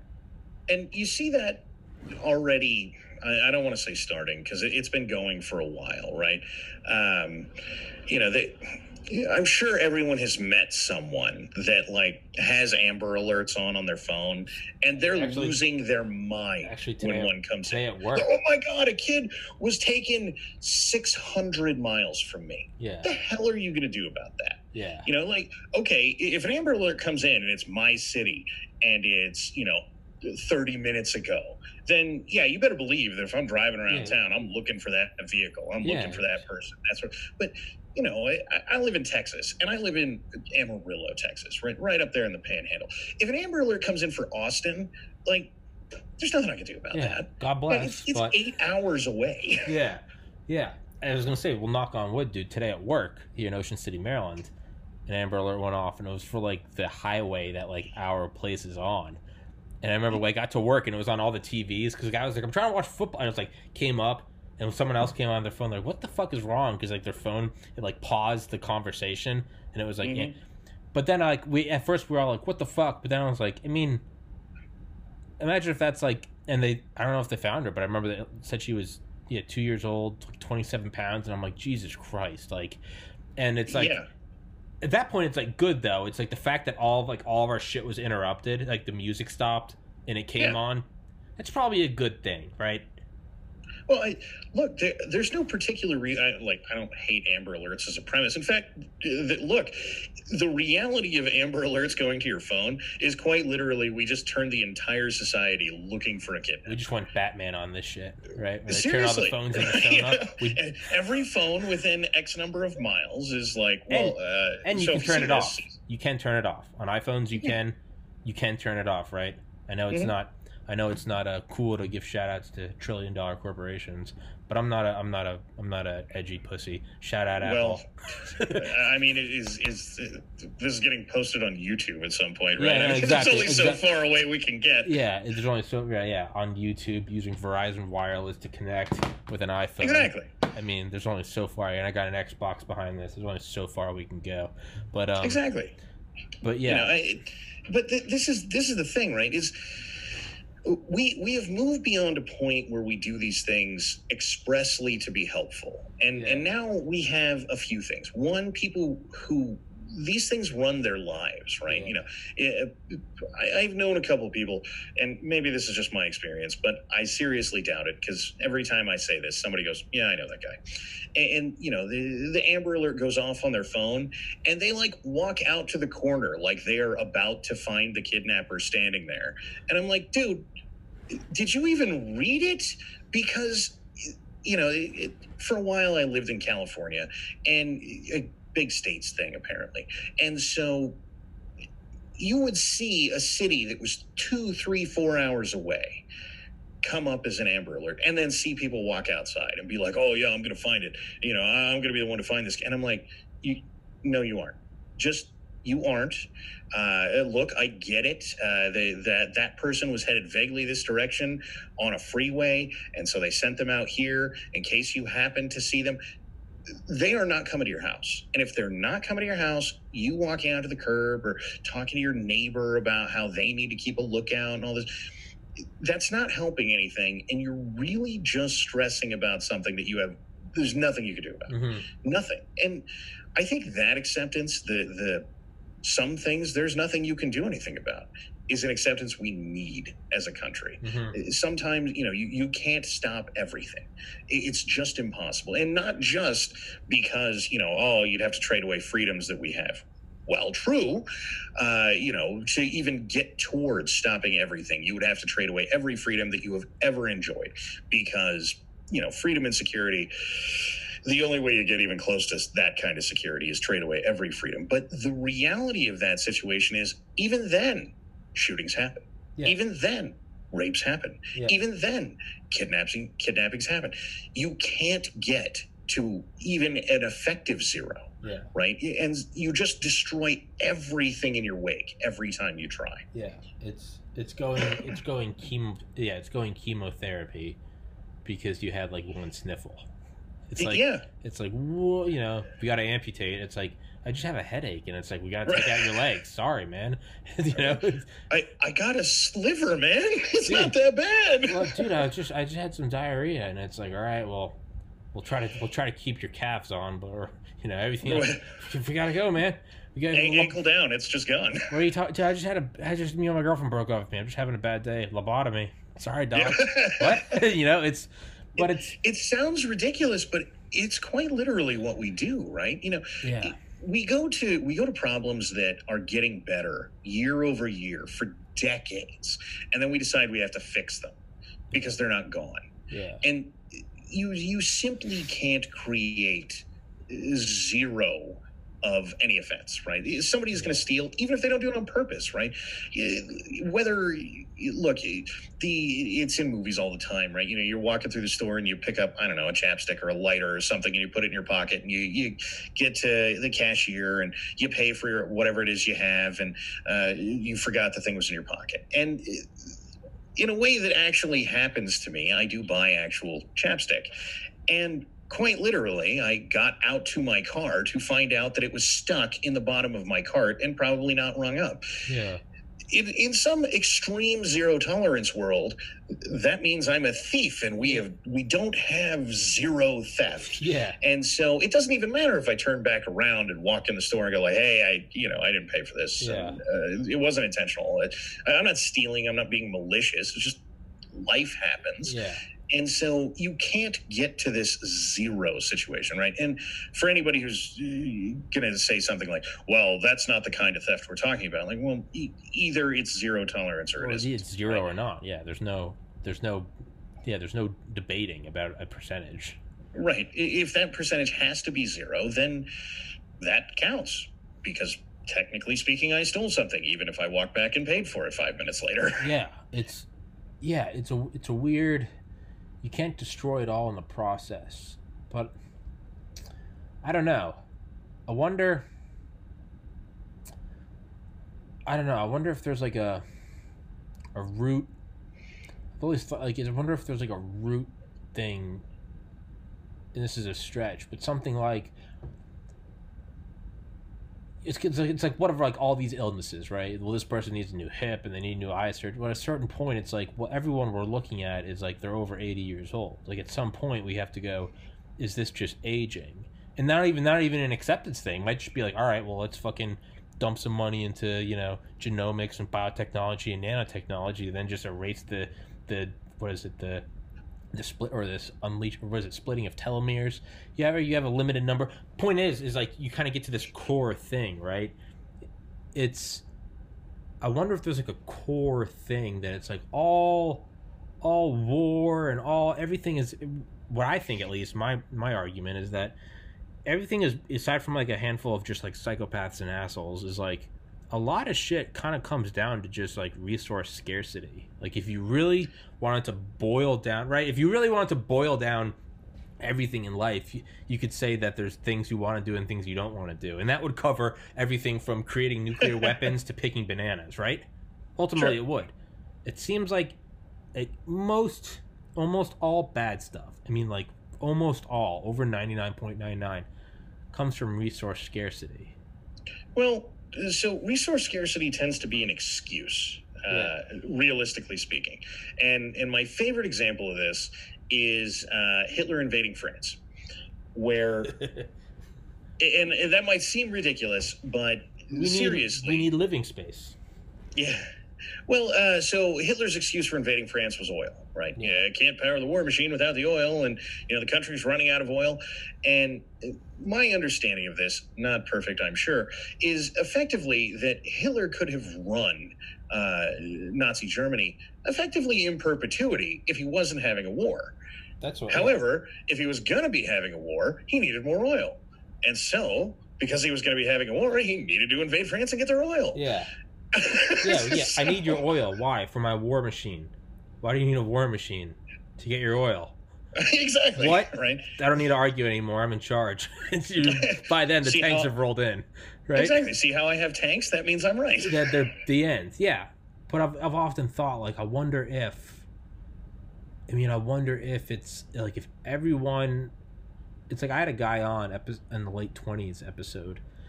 Uh, I, I still don't know his real name, but he he he's a soldier in Sayeret, S A Y E R E T, Israeli Special Forces. And, Oh, yeah? Uh, yeah, he sent me his like uh, he sent me his like military like ID and his like Jewish, not Jewish. Oh yeah, there's something with that. His Israeli passport. Jesus, I'm fucking close my eye. His Jewish card. Like, no, his, he sent me his, his Israeli passport. He sent me all this data and was like, like, please delete that. So I was like, all right, I did. But um, but yeah, I had him on and we were talking about like uh, Hezbollah or something. And I was like, man, I was like, like, you know, if anyone would want them dead more than me, it's you, like a Jew. And he was like, oh yeah, no, like I like killing them. And I was like, fuck yeah. And he's like, but man, he's like, I just, I thought I was gonna say something like, I just really love killing them or like making them suffer or something, you know, something. I was like, something that I couldn't understand, right? That only he could understand. And he goes, man, I just feel so bad for them. And I was like, what? And he was like, he was like, some of them are like, yes, they're like these, they're these like ideologues, and he's like, they suck, they need to die yesterday. And he's like, I have to, I mean, I have to kill them all. But he's like, a lot of them, they're like illiter- illiterate, like they don't know basic, they don't know basic addition, like addi- Yeah. addition and subtraction. They make like ten cents a week. They have no nutrition. They have no running water. They shit in their living room, and they have a daughter who has nothing. And finally, some rich Saudi-funded guy comes along. Oops, some Saudi-funded guy comes along and goes, "Here's ten thousand dollars. There's going to be a U.S. convoy tomorrow over that hill. Shoot this RPG at them. Like bring Yeah, back, d- yeah, bring back the hole. empty RPG qu- cartridge, or yeah, dig this hole, put this IED down, bring it back to me, and if you're alive, you get ten thousand cash. Yeah. Don't you can go keep making a nickel a week, and you by the way, you might just die next week from a random militia. And he goes, there are a lot of guys that have nothing. No, there's not like, well, maybe if I work harder at school, there is no school. There's nothing. There's no roads. There's no written language. It's just, and they go, fuck, I'm gonna go shoot this RPG, and then they shoot it, and then some special forces guy goes like, Tango, and they take him out, and it's like, well, whatever, my life sucks anyway. He's like, I feel for them. He's like, in fact, So I had, no, sorry, that is that, that is the question of of would you risk your life for your family? Yeah, uh, it's- put uh, distilled down to its purest form, right? Yeah. Because there, there's nobody that's digging that hole. There's nobody that's uh, holding that RPG that doesn't know they're risking their life. Right? Yeah. If you live in a war zone and you're holding an RPG and pointing at U.S. forces, you probably have a good idea of what's coming if they catch you. yeah, yeah, Uh, you know, and it, it's going to be coming at 3,000 feet per second at minimum. yeah, And that is the, the question is would you, uh, in your own life, you know, you, you have wife, kids, uh, literally nothing, uh, and you're you're starving to death, you, you know, or even vaguely close, would you put your life on the line? And certainly, a lot of that happens. Right there, there are plenty of uh, IED emplacers that have been caught and said, I, I don't know anything about your war other than that you're having it. Yeah. Uh, but, you know, my, my harvest was bad this year and we were all going to starve. They don't even know what nine. Uh, what, sorry, what this Israeli guy said is a lot of them don't even know what 9/11 was. They've never Oh, yeah. heard of it. They're like nine one eleven. Like you know, they don't even. With the what now? Yeah, They don't even know that they're numbers. They just they're like, huh? Yeah. It's just It, it's a non existent it's thing. a twilight Uh, zone. it's, it's, simply outside of the. But th- this is a, a thing that um, we can't fix. Is the reality right? Uh, because we are well beyond Team America World Police line at that line, right? Uh, even if we put uh, what amounts to a cop on every corner, you've still got a lot of people. One, uh, so Afghanistan is we call it a country, but it's sort of like the non-United States yeah, uh, yeah. or at least it has been shit. Yeah, for most of its existence, right? Uh, you know, the, you go to one little town and they have never been out of their little town. They don't know there's a national government. They don't even know there's an Afghanistan necessarily. yeah. It's just And yeah. so, you know, well, look, we we plant stuff over there. Uh, we we raise the sheep over there. Uh, that guy makes clothes. That's their whole life. sun comes Eh. up there, water's over there. Yep. grab a shovel. know. You're part of the team. And so that you know that's that's everything that they're working with and the problem with you know the sort of exploitation that you're talking about and that is what it is is that the taliban rolls into these little towns and is like well i'll tell you what we'll kill the guy that raises the sheep if you guys don't go dig a hole over there Yeah. and uh, wait a minute we can't really have the guy that raises the sheep die Yeah. so i mean we do dig holes i don't know Fuck it. hey it. they even brought a shovel Yeah, fuck it. All right. Yeah. Okay. Not only that is like, hey, that's a better offer than the last group made. Like, you know, they just killed the guy at the sheep because, right? and un- unironically at times, right? But Yeah. the thing is, you uh, what are you going to do? Go down to that little town, uh, w- run water and power there, Yeah. um, build them a whole city, uh, till the ground, get them in contact with the national government, who is horrendously weak and always has been, but give them SEAL Team Six apparently Yeah. so that they can just airdrop them in anytime Yeah. the Taliban shows up in under 30 minutes. I mean, it becomes ridiculously impossible very quickly. And we might be the most powerful nation the world's ever seen, and blah, blah, blah, blah, you know, get, after it as much as you want. We still simply can't be everywhere all the time. No. And that is to stop that kind of thing, we would need to be Yeah. uh, and- or somebody you know somebody else would need to be or we would need to get together with people to be everywhere all the time which is sort of the idea of nato but that doesn't work out either No. right No. It's and and then furthermore, back to what the Israeli guy said, who he just told me to call him T. So T is he's like, but then he's like, despite all of this, he's like, ultimately, when it's you and your fellow special forces guys who have wives and kids, and you're out there, when you see a guy digging a hole or or getting on his knees with an RPG. It makes no difference whether or not he's a radical ideologue or whether he's just a dude that's like, I don't want him to kill my sheep. Because at the end of the day, there's an RPG pointing at you, yeah right? He's Yeah, like, i so- mean he's like, so you kill no, him, no matter how you how Yeah. you line up that equation it is either do something now or you're going to die right? It's or it's like Uh, suicide by cop. It's like, well, dude, at, you know, at one point now someone is gonna die, so who's it gonna be? All right, right? It's it gets real hairy real quick. So, but what I what I was getting at was like, yeah, it, it turns into this utopian what? So you're gonna yeah build all this power. So no, what I'm not I'm not saying go in and build all. You know, to me, I'm looking at like a much more just like general core. What if we had something like limitless energy? Well, where would that start? The first thing that would be would be everyone would just do whatever they wanted in America. You'd eventually get to a point, and that might take a couple generations of just pure gluttony and sloth and indulgence and hedonism. Maybe we get to a point where, like, fuck it, you know, I got nothing else to do. Let's see if we can bring drinking water somewhere. It would be, it would take a long time, but it almost seems like, I mean, it's it's so it's such a it's such an airy idea, and I can't make an argument for it. I'm not going to try to, but it just seems like so some like of this already direction. happens actually that and, and you might you might just enjoy the story given the the intent there um, I, I am not a particularly giant bill gates fan but i thought this was pretty awesome uh, sometime about early 2000s i think uh, bill gates decided his thing was clean drinking water and so he started out just building desalination plants and, and sh- literally shipping water all over the place, uh, paying Nestle millions and millions of dollars to do this because that's already what they did, that sort of thing. And what he kept finding is you bring clean drinking water to the middle of Africa and you deliver enough that you know, you say, hey, look, this is 30 days worth of water. I'll be back in 29 days. You'll have 30 more days worth of drinking water. And the local warlord would go, Thanks for 30 days worth of drinking water. I will now use this to enslave the local populace. Yeah. And so he pretty quickly determined that this was not like actually a functional thing he could be doing because let's not promote local warlord. And so he developed this bottle that you you can uh, airdrop from something like 10,000 feet.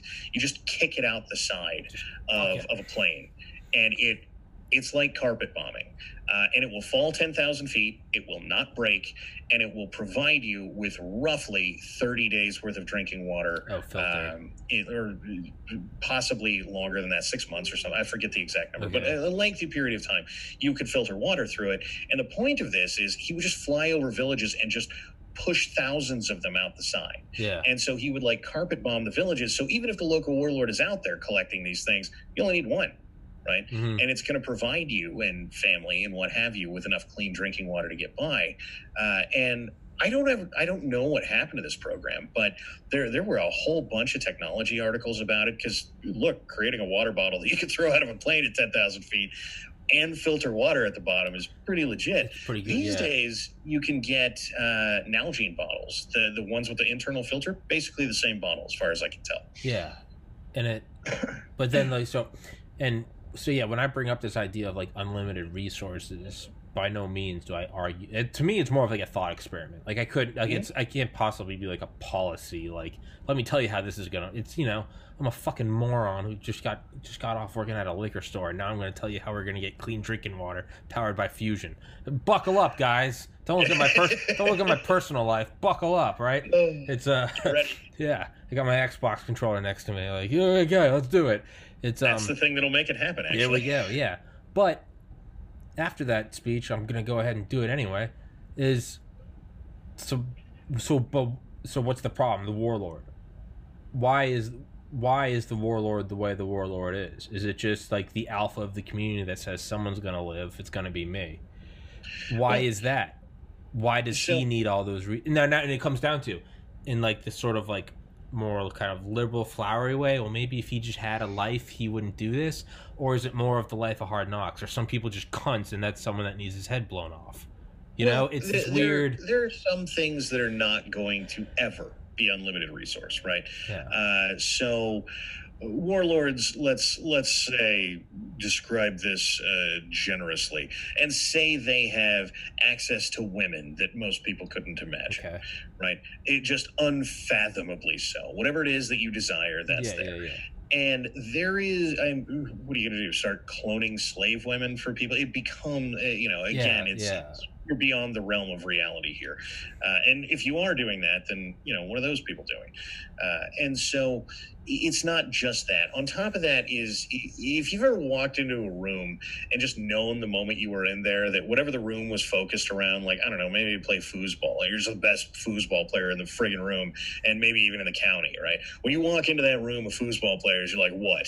yeah And kind of that feeling right there, What's up, pussy? exactly. yeah You know, the the knuckle crack and the mm, mm, yeah little yeah bit yeah right right yeah it's like You're walking tall. You know you're going to lay the hammer down. That is also not an unlimited resource. that's a human, And a thing that lots and lots of people use uh, in in whatever variety of way that that feeling of I, I have power over the world around me, uh, and look, it's relevant specifically for people who grew up not with power over the world around them. And if you're a warlord, you probably grew up in a place where you didn't have much power over the world around you, because there was a warlord right it's right?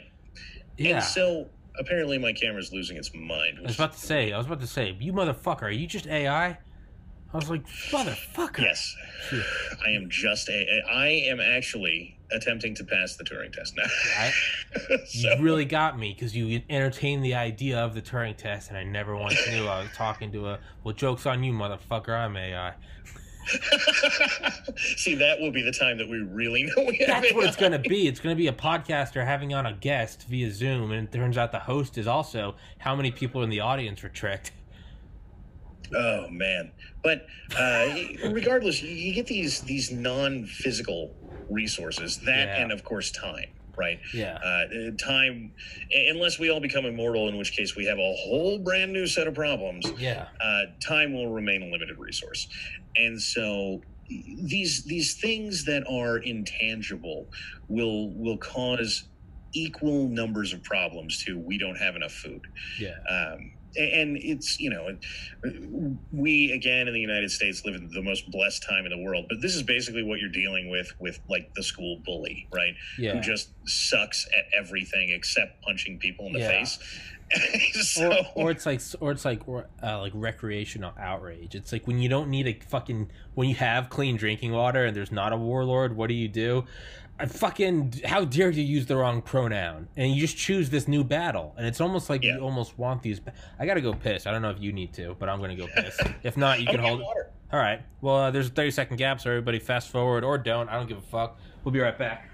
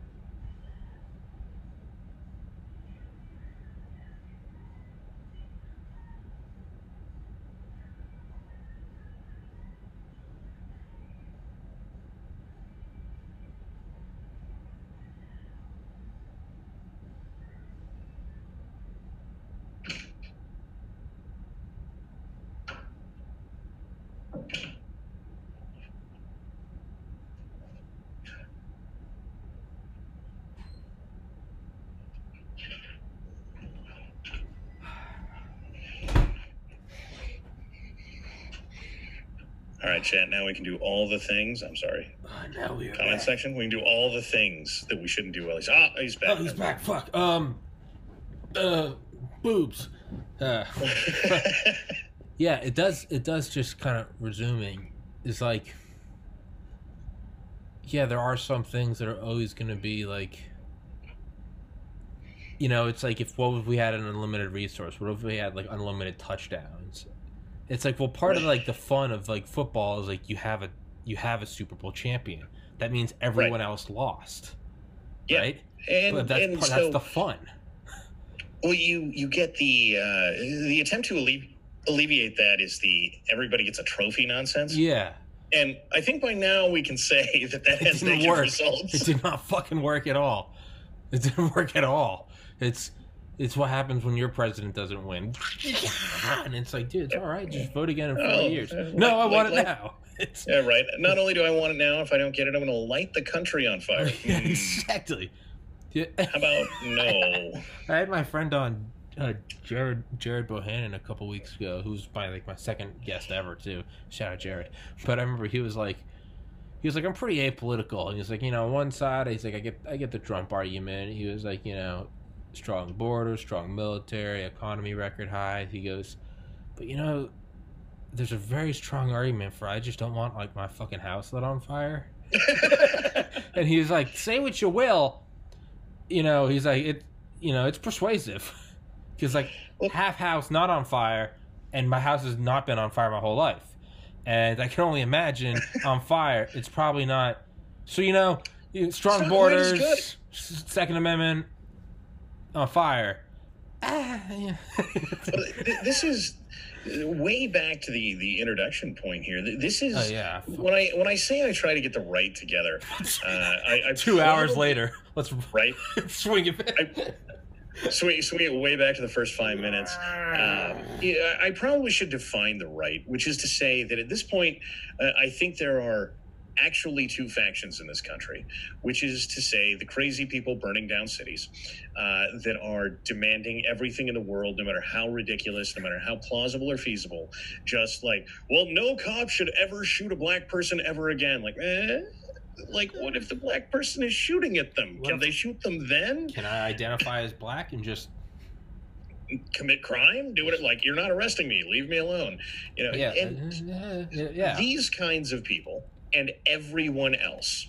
And the everyone else is who I consider to be the right at the moment, at bare minimum, if only because those people are so very self evidently the left. And look i if you if you are a democrat just who is like well look man i've been in the drillers union for you know, 22 years and and i you know i vote democrat and i, I think that I, I don't know we differ vaguely on fiscal policy go ask those people burning down cities you are the far right uh, Mhm, and and the, the person who who exemplifies this the best i think is tim pool because tim's a lefty no two No, ways about Not it even that, He's dude. been in the left his whole life, and they called that guy the far right. Not even that, dude. My my siblings and some of my best friends in Atlanta who are doctors, lawyers, fucking like high level accountants. I mean, like respectful, awesome dudes. And Yeah. you look at them and like at any point before 2016, it'd be like they're left, I'm right. Now you talk to him and like my buddy Ernie, he's coming on again tomorrow. Ernie was born in Mexico, worked in the Obama administration and the Democratic Party in Georgia. And he gets on, and I'm like, Ernie, what do you think about the riots? And he's like, fucking shoot them all. Like- and it's like, here's this guy that's like literally worked in the Obama administration. And he's like, what the fuck are you doing? So it's like, but then anyone goes, oh, oh, okay, so now Ernie's like an Uncle Tom. And it's like, dude, Uncle, not Uncle, Uncle Ernie, fuck it, whatever. I'm Tom. Ernie and Uncle Tom, fu- but they're like, they're like, who's, you know, who's this guy like role playing as like lefty? I'm like, Ernie is the farthest. Ernie and I have been friends since 2010, drinking vodka and playing Mario Kart in the dorms. Like, right. And I remember then he and Ernie and I would be at each other's, you know, red in the face, yelling at each other, rah rah rah right, rah rah rah left, and you know, but we're still friends. But even now, Ernie comes on, and to me, I'm like, yeah, Ernie's my lefty friend. But I've had people like look at it and be like, who the fuck is this guy? And I'm like, what do you Yeah. mean? Like, or like my my my siblings or my like and other best friends who are like historically like very far left. But I look at them and you know they're kind of doing like the double take like dude what are you talking Yeah. i have like a nice home my girlfriend's a doctor we got a kid on the way we just got a new car they're not burning we just you know we disagree on like social programs and like milit but Yeah. aside from that we're like 99% like i just want like a safe neighborhood like raise kids good schools you know a, a, you know a, a manageable tax rate and you know i'd like to just you know have some beers on the weekend Yeah. Right? It's- And look, I make no mistake. You know, so when, when I say I try to get the right together, I, I probably should get the, give that definition because it's not the one that anybody thinks. Right. marxist rioters everyone Everybody else, right? Look, let's go. Let's go back to arguing about whether or not the Affordable Care Act is a good idea. Can we go back to there for five minutes, that was, please? That was a great, what a great time. We could just argue about healthcare instead of like now. It's like, okay, hear me out. I don't think you should be able to burn down my Wendy's. Racist, and it's like, god damn it. What happened to when we were like, what should the marginal tax rate be on the one percent? Instead of Right. now, know, now and- it's okay. Wait, I'll kneel down. You can burn my car, but do I get a pass? Like, Yeah, and look, uh, th- there's a lot of people that this encompasses. Is is in my opinion, and end result, I I don't. It, it doesn't, you know. I, I'm sure a lot of people are going to listen to that and go, uh, "Don, that's not about left and right." Well, like these people are defining you as the right wing. Yeah. I'm not doing that. I'm just Yeah. taking their definition Yeah. and rolling with it because unironically, uh, you know, Tulsi Gabbard is a far right Russian spy. All right. Tulsi, Medicare for all, uh, you know, big giant lefty platform is a far right spy because she's like, no, you don't get to burn down cities. Uh, it- no. Yeah. it's or, or Joe Rogan is an alt right white supremacist. I'm like, I'm like, I'm like, Pot, pot smoking hippie pot smoking. wants every progressive policy that's ever been Joe Bernie Rogan. on his podcast. right? Had Bernie Sanders on his podcast. Was openly going to vote for Bernie. that far right, alt right. What? What the fuck? It's It, you know, this is the thing is I, I watched some of uh, Bill Maher gets this right. Oh, Bill Maher is he, he's he's a right wing shill, and I'm J- like, J.K. Rowling. J.K. Rowling is? J.K. Rowling. I, have you? I didn't know this. Did you know J.K. Rowling is a new right wing fucking neo Nazi? Because she's like, she's like, if you have a penis, you're not a woman. They're like, yeah, exactly, and that was it. off with her, the Harry Potter woman. These people live in fantasy world, and they're calling her a fucking Exactly. right wing, and it's just like, oh, so you don't have to do anything anymore. You're just like, Just uh, may, maybe Maybe- maybe if you shoot ankles, then you're a dude. I oh well, that's it. You're a Nazi. I wonder if we could go full 4chan weaponized autism. How would you how could you somehow turn make make not rioting the only far left thing? Right? Well, no, cuz then they would just paint that as you'd have to push it further. Right? You'd have to somehow say that like you'd have to say that like nursing homes are a symbol of the far right and you'd have to get them burning down nursing homes or they hate Well- cops. What you need to do is somehow get like an all firefighters or bastards thing. Because Yeah, everyone is on board with firefighters. They're just they're the guys that put out the fire. Just You know, bar you none left or right black or white they'll come and put out the fire. See, see, th- this is You this is could the turn that. downside. if you could turn This- that This is the downside of being like this attached to what these idiots are doing, is that uh, we we started getting firefighters won't go into an unsecured scene because the all cops are bad people would take shots at firefighters, yeah one and I was like. Who exactly is pissed off about the guy who comes and puts your house out when it's on fire?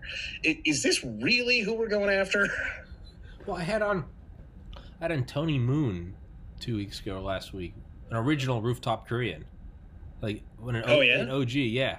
He was bad. Yeah, he talked about riding around with a fucking Remington and a Beretta when he was 19. His dad made him go on patrol. Yeah, fucking hardcore, and uh he's base as fuck. But he was like, yeah, they were shooting at firefighters. Yeah. and he was like, who, and it, I mean, and you know what the answer is? It is is a bunch of opportunist fucks. Has nothing to do with the actual movement, but I mean, you would have. I think eventually they're gonna. It almost seems like, and I've talked about this with my buddy Paul before, is something whose very nature, right? It's almost like, isn't there? Some, I'm pretty sure I've heard Alex Jones make this argument of all people, but isn't there like isn't but isn't isn't there like a basis for like um for like biblical terms like evil is that which destroys and and and like um good is that which creates and, but that's all it even doesn't matter what it is it's just it's like the general creation of it's like literally the term of like you know like spring in the world where things are born and then fall. So you could even argue that spring is good and fall is evil. It's just it's that simple creation destruction.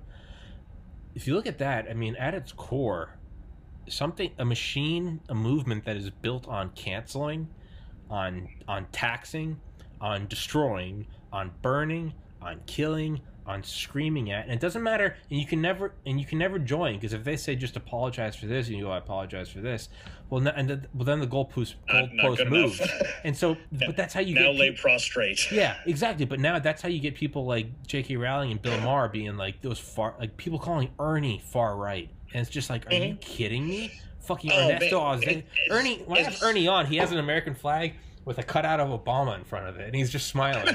and they're calling him Ernie, born in Mexico, and like, but it obviously right wing obviously a Obama. fucking direct descendant of Heinrich Himmler. I mean, did you you know? It's right. It's but shout out Ernie's going to be on tomorrow. Ernie's going to be on tomorrow to talk about Ruth Bader Ginsburg, just because I know he and I are going to disagree, and that's why I have him on is to have my ideas challenged. But point being, this entity that is right now the and I don't even want to say left because I don't think I don't think there's anything wrong with liberals. This isn't that. This is What This is off the reservation. is, culturally, I, I don't think or at least politically, culturally. Uh, because culturally, like you and your neighbor, liberals have plenty of traction, right? So uh, again, people may have minor policy, well, even major policy disagreements, right? So you know, if you want to come down and argue with me about the Affordable Care Act, and uh, I will tell you it's the worst thing in the world, except for socialized medicine, which would be worse, then uh, fine, we can go have that argument, right? And at the, yeah. these are still people that at the end of it, like they're not shouting that I, I just want everyone to die ideally right Yeah, you know yeah. not those people yeah. Th- then okay fine we, we can have a political disagreement and move on but eh, and you know, still be friends still go get a beer do do Yeah. whatever yeah. but for the people who are out there burning down cities if you go tell them that medicare for all is bad they they they look at you as though you are saying x number which is in the millions changes all the time but you 10 you want 10 million people to die like Tomorrow. no, but from their perspective, you're a genocidal maniac. So if they kill you, then like I mean, They're doing good. Stop the genocide, right? Yeah. I mean, eh, Stalin before the Holodomor. Shucks. Yeah, Eh, yeah. Hitler before the concentration camps. Oops. yeah. You know, Yeah. Nothing of value was lost. Yeah. It's, And that the thing is, they also are getting incredible political traction, right?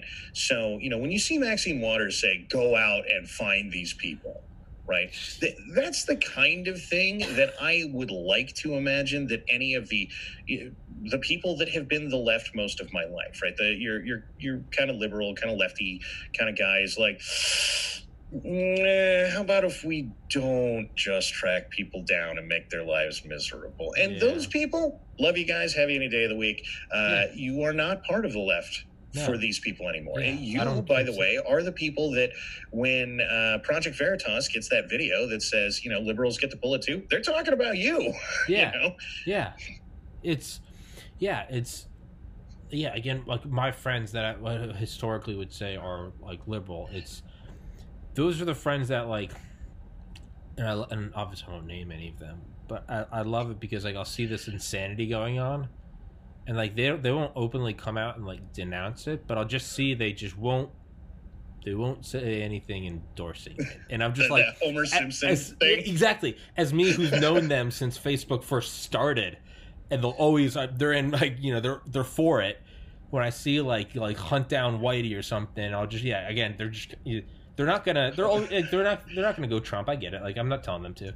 But they they kind of just slowly yeah beliefs Yeah, right. You know, and to me that's what gives me hope. I'm like they're not that's not them. That's not ernie. That's not my friends from college and high school. That's not them. But Yeah. there's there's yeah but that that is i mean that is the power of controlling the media is if you can turn if you can beam into everyone i mean think of how insane a television set is. You can come into a television set is basically a periscope to the outside world. You're in the ocean because you're not going up and looking at your city from the sky. You're coming home from work. Turn- if they're like there are riots downtown you're like there are riots downtown. There might but then like i think of like all the insanity i see every day like what's happening in the world. And then like i drive to work and it's just like you go in you know the person i work with is just kind of on their phone like what's up? And you know like black guy Yeah. black guy comes in what's like what's up man? You got fireball? I'm like yeah here you go buddy. And another white guy comes in it's like what's up man? You got jim beam? I'm like yeah what's going on dude? You know like kind of birds chirping and then you're like "Oh, are you gonna mop tonight? Yeah. And they're like there are riots in the streets. And i'm like hmm uh, I don't, I don't, I don't think so. So the point is, is like, I think this idea that it's like the left and the right biblical showdown. I think like the overwhelming majority of people are just like, I'm not for burning down streets and hunting whitey. I'm just going to argue for Affordable Care Act, and Tommy is probably going to argue for a greater military, and then we're going to butt heads at that. Maybe go a little overboard, have one too many beers, but like you know, like guys, we're going to hug it out and be like, "Love you, brother," and then we're going to go fucking watch Anchorman and get high. Like you know, Exactly. it's like that is that good. is- That's good. that is the vast, vast majority of people, Overwhelming majority. as far as I can tell. yeah. Uh, a little bit of the problem here, one is to that earlier point that we know about everything, right? Uh, because there was there was a riot in some garbage little city just south of Portland, right? And it, it was by riot, I mean it was like 40 minutes long, and people were, you know, eh, don't get me wrong, people lit things on fire, Yeah. uh, but uh, then it, it dispersed, right? And in, in the world of like do we need to panic about that? Probably not. You know, the local Yeah. cops were like, "Yep, well, you said you were here to protest and you're going to burn stuff down. So, uh, guess what? You get handcuffs or you get to leave. I don't care which it is, Yeah. but one's going to happen now." Yeah, yeah. Just, they got like their mittens on. They're just drinking their coffee. They're like, all right, you know. It's like, it just kind of seems like LARPing revolutionaries. Like, Uh, well, it definitely is. Though I, I will say there are some very seriously concerning things that they do. there are serious um, ones who aren't playing. Uh, well, not just that. So, um, eh, one of the things that I, I've spent a lot of time on is that when these guys get out there, uh, and the, the Chaz was really instructive for this, as ridiculous as Oh, that thing God, was. I, I missed the Uh, Chaz. Yeah. Well, there's another one, right? There's a Free State of George Floyd Where? What is this? uh, in in uh, Minneapolis on the corner that George Floyd died on. It's about four blocks. That is now the Free State of George When Floyd. did this happen? Uh, I think it's been up almost uh, three weeks now, something like that. Uh, it just hasn't turned into the murder hobo disaster zone that the Chaz turned into in like five minutes. The Chaz was the most fucking hilarious, real time, like quick scrimmage of communism I've ever seen. They Mhm. shut out everyone. They got armed. They robbed everyone of everything, and they even tried and failed to grow potatoes. Everything about it was so great. It was just, it was like, that really was just like, it's like a little lab experiment in a petri dish. Here, watch communism go. So literally, it's, It it's like the right. pro- professor's like, watch, right? You know, it's like when the professor drops like the iodine and shows you the chemical reaction, and you, oh, you know, it's like chemistry. So I'm going to show you communism real quick. Now, around two minutes in, you're going to see the potatoes. Drop it. Who spotted the potatoes? Very good, Susie. There are the potatoes. All right. Now, where's the? It's just like you're literally like, oh, and you, around. don't, you don't grow on cardboard. Who knew? No, and then like, and can anyone anyone guess what's going to happen at four weeks? All the kids raise their hand. It's gonna shut down. It's gonna shut down. right? It almost Yeah, seems like, kinda. it almost seems like a weird natural law. It's uh, like, oh, here it goes. Hit all the steps, all and the- it's done. yeah, and it's gone. Well, the- it's gone. the thing the things that were were i mean don't get me wrong some portions of this were always going to be hilarious um not i i could not have predicted the garden would be quite as hilarious as it was it was but too good. Kami's track record of growing things was- is not good i it figured was- it'd be funny just not quite that It funny was too great. Um, I can't but believe they did. the the things that I find concerning is that they were very actively trying to establish uh, like a cult group kind of mythos, right? Uh, and and I spent all my time comparing that to the Marine Corps because I was a Marine, and so you see very similar things. They they create sort of a code of conduct. They create uh, a list of heroes, and they they openly and overtly worship those heroes, right? And so they're uh, they create even their own sort of personalized system of discipline, which sucks because they're commies. But they create their own you know general way of getting along with each other that includes something vaguely that looks like discipline and uh, looks a little bit like mayhem, but. You know, they're learning kind of uh, and so- they you know but the thing is as they create this mythos what that really does is create uh, something for them to go back to uh, something for them to to draw motivation from. And the particularly worrying thing about this for me is that you see the outputs of it in the free state of george floyd. The list of names that they were saying in chaz are now painted on the streets of minneapolis because that is the heroes of the movement, right? And it's the same, it's worrying because that's the same sort of thing where you you get um, you know when, when a couple of marines meet each other they're they're just family right they just are you, you know you, uh, i saw a guy in a gas station with an eight point cover and we had a 30 minute conversation because i was like nice hat Yeah, yeah. took that much, right? Uh, and it, it is a thing that you draw on and carry on, uh, and it, it's the almost spiritual portion of how to be able to persevere and push through. And so, even though they have lots and lots of hilarious and obvious failures, they are minting people who are going to keep pushing. Mm. And at the same time that they're doing that, again, I know this is hilarious to watch. Uh, you know, Portland just had a thing where the cops just uh, hammer and anvil a bunch of protesters uh, in the world of, you know, come in from one side and just smash them with uh, riot control from the other. And it is it is peak hilarity because these these little LARPing losers just get like Medic! hammered. Exactly right, and they're all they're all screaming medic like That's, that's, going to do I'm something. sorry, but that is my favorite. That is sorry to interrupt. That is my favorite piece of all of this is them screaming medic. Mm. It is it is very Call of Duty. I'm not gonna lie. It is, it is nothing. So, I would love for them to someone to watch. Like, yeah, it's just yeah, medic. I just I need air, I need Right. air support. but oh man, so that's actually kind of the concerning thing here, right?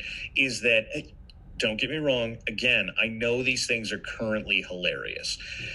So they're creating those stupid little shields that you see everywhere, right? But those shields are actually doing uh, what they're created to. I, I take it I should explain that. So they uh, they started making shields out of 50 gallon drums. You you take the drum, you cut it in half, uh, you create like a PVC outline to it, um, and then you create what amounts to you know a, a, full size tower shield, right?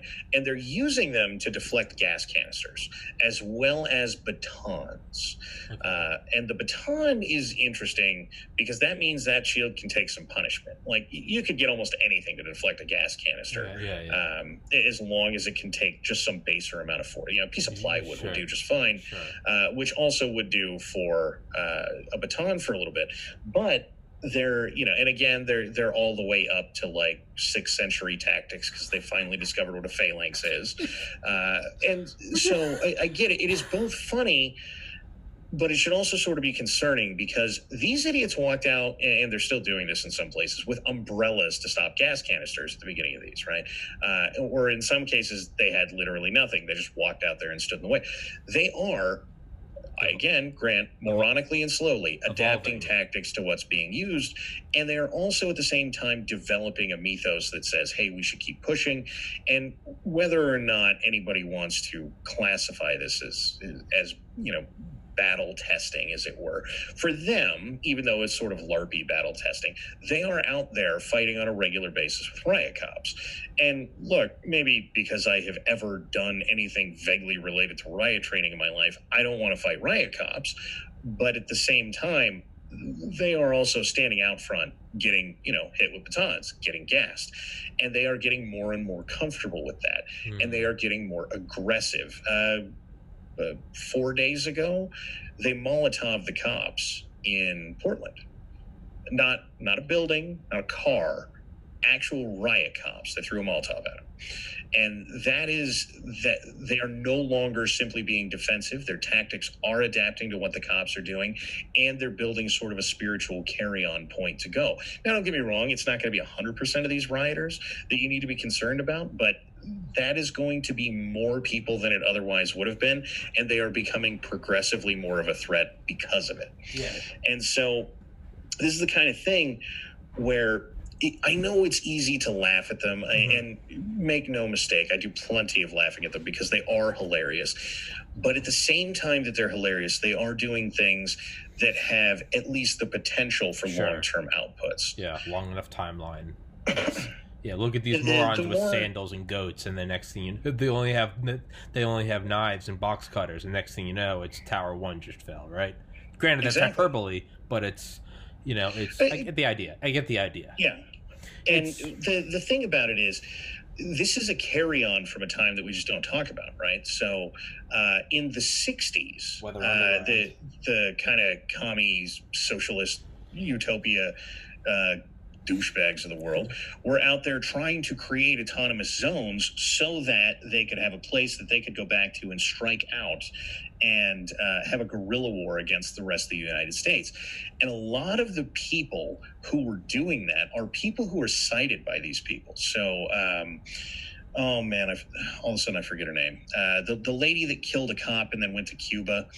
Um, it, uh, the beginning of the Black Lives Matter movement, they were saying her name a lot. I don't know. I Um, don't know. I was gonna say I was don't thinking of the Weather Underground. But Uh, them too, right? Yeah. so the lady I'm thinking of, uh, I'm sure the comment section will know, uh, but she was um, she was part. Oh my god! So my camera is just gonna murder me today. You're all right, man. I don't give a fuck. Do whatever you want. I don't give a shit, dude. Keep going. So I'll just be tiny here at the bottom. So uh, she was part of the Black Panther movement back in the '60s. Hold on. I'm, Uh, I'm gonna make mine really tiny in the top right. There we go. um, but yeah, yeah, yeah. Sorry, sorry, lady in top. Yeah. Uh, and, and you know the, the Weather Underground, it was the same sort of shtick.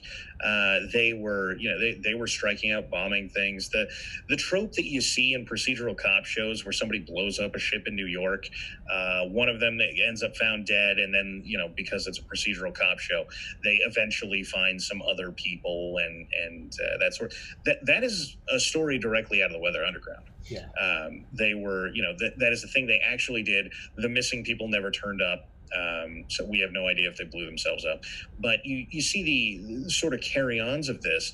And the current group of violent, lunatic, communist morons that, again, are probably not the guy that was a Democrat that you know from next door. Um, they are citing them, which implies that they already have this long term carry on history thing sort of down. Okay. You know, they they are reaching back 60 years Okay. to cite people who did similar things to what they're doing today. Okay. Yeah, it's and not only that is is I think there's two things.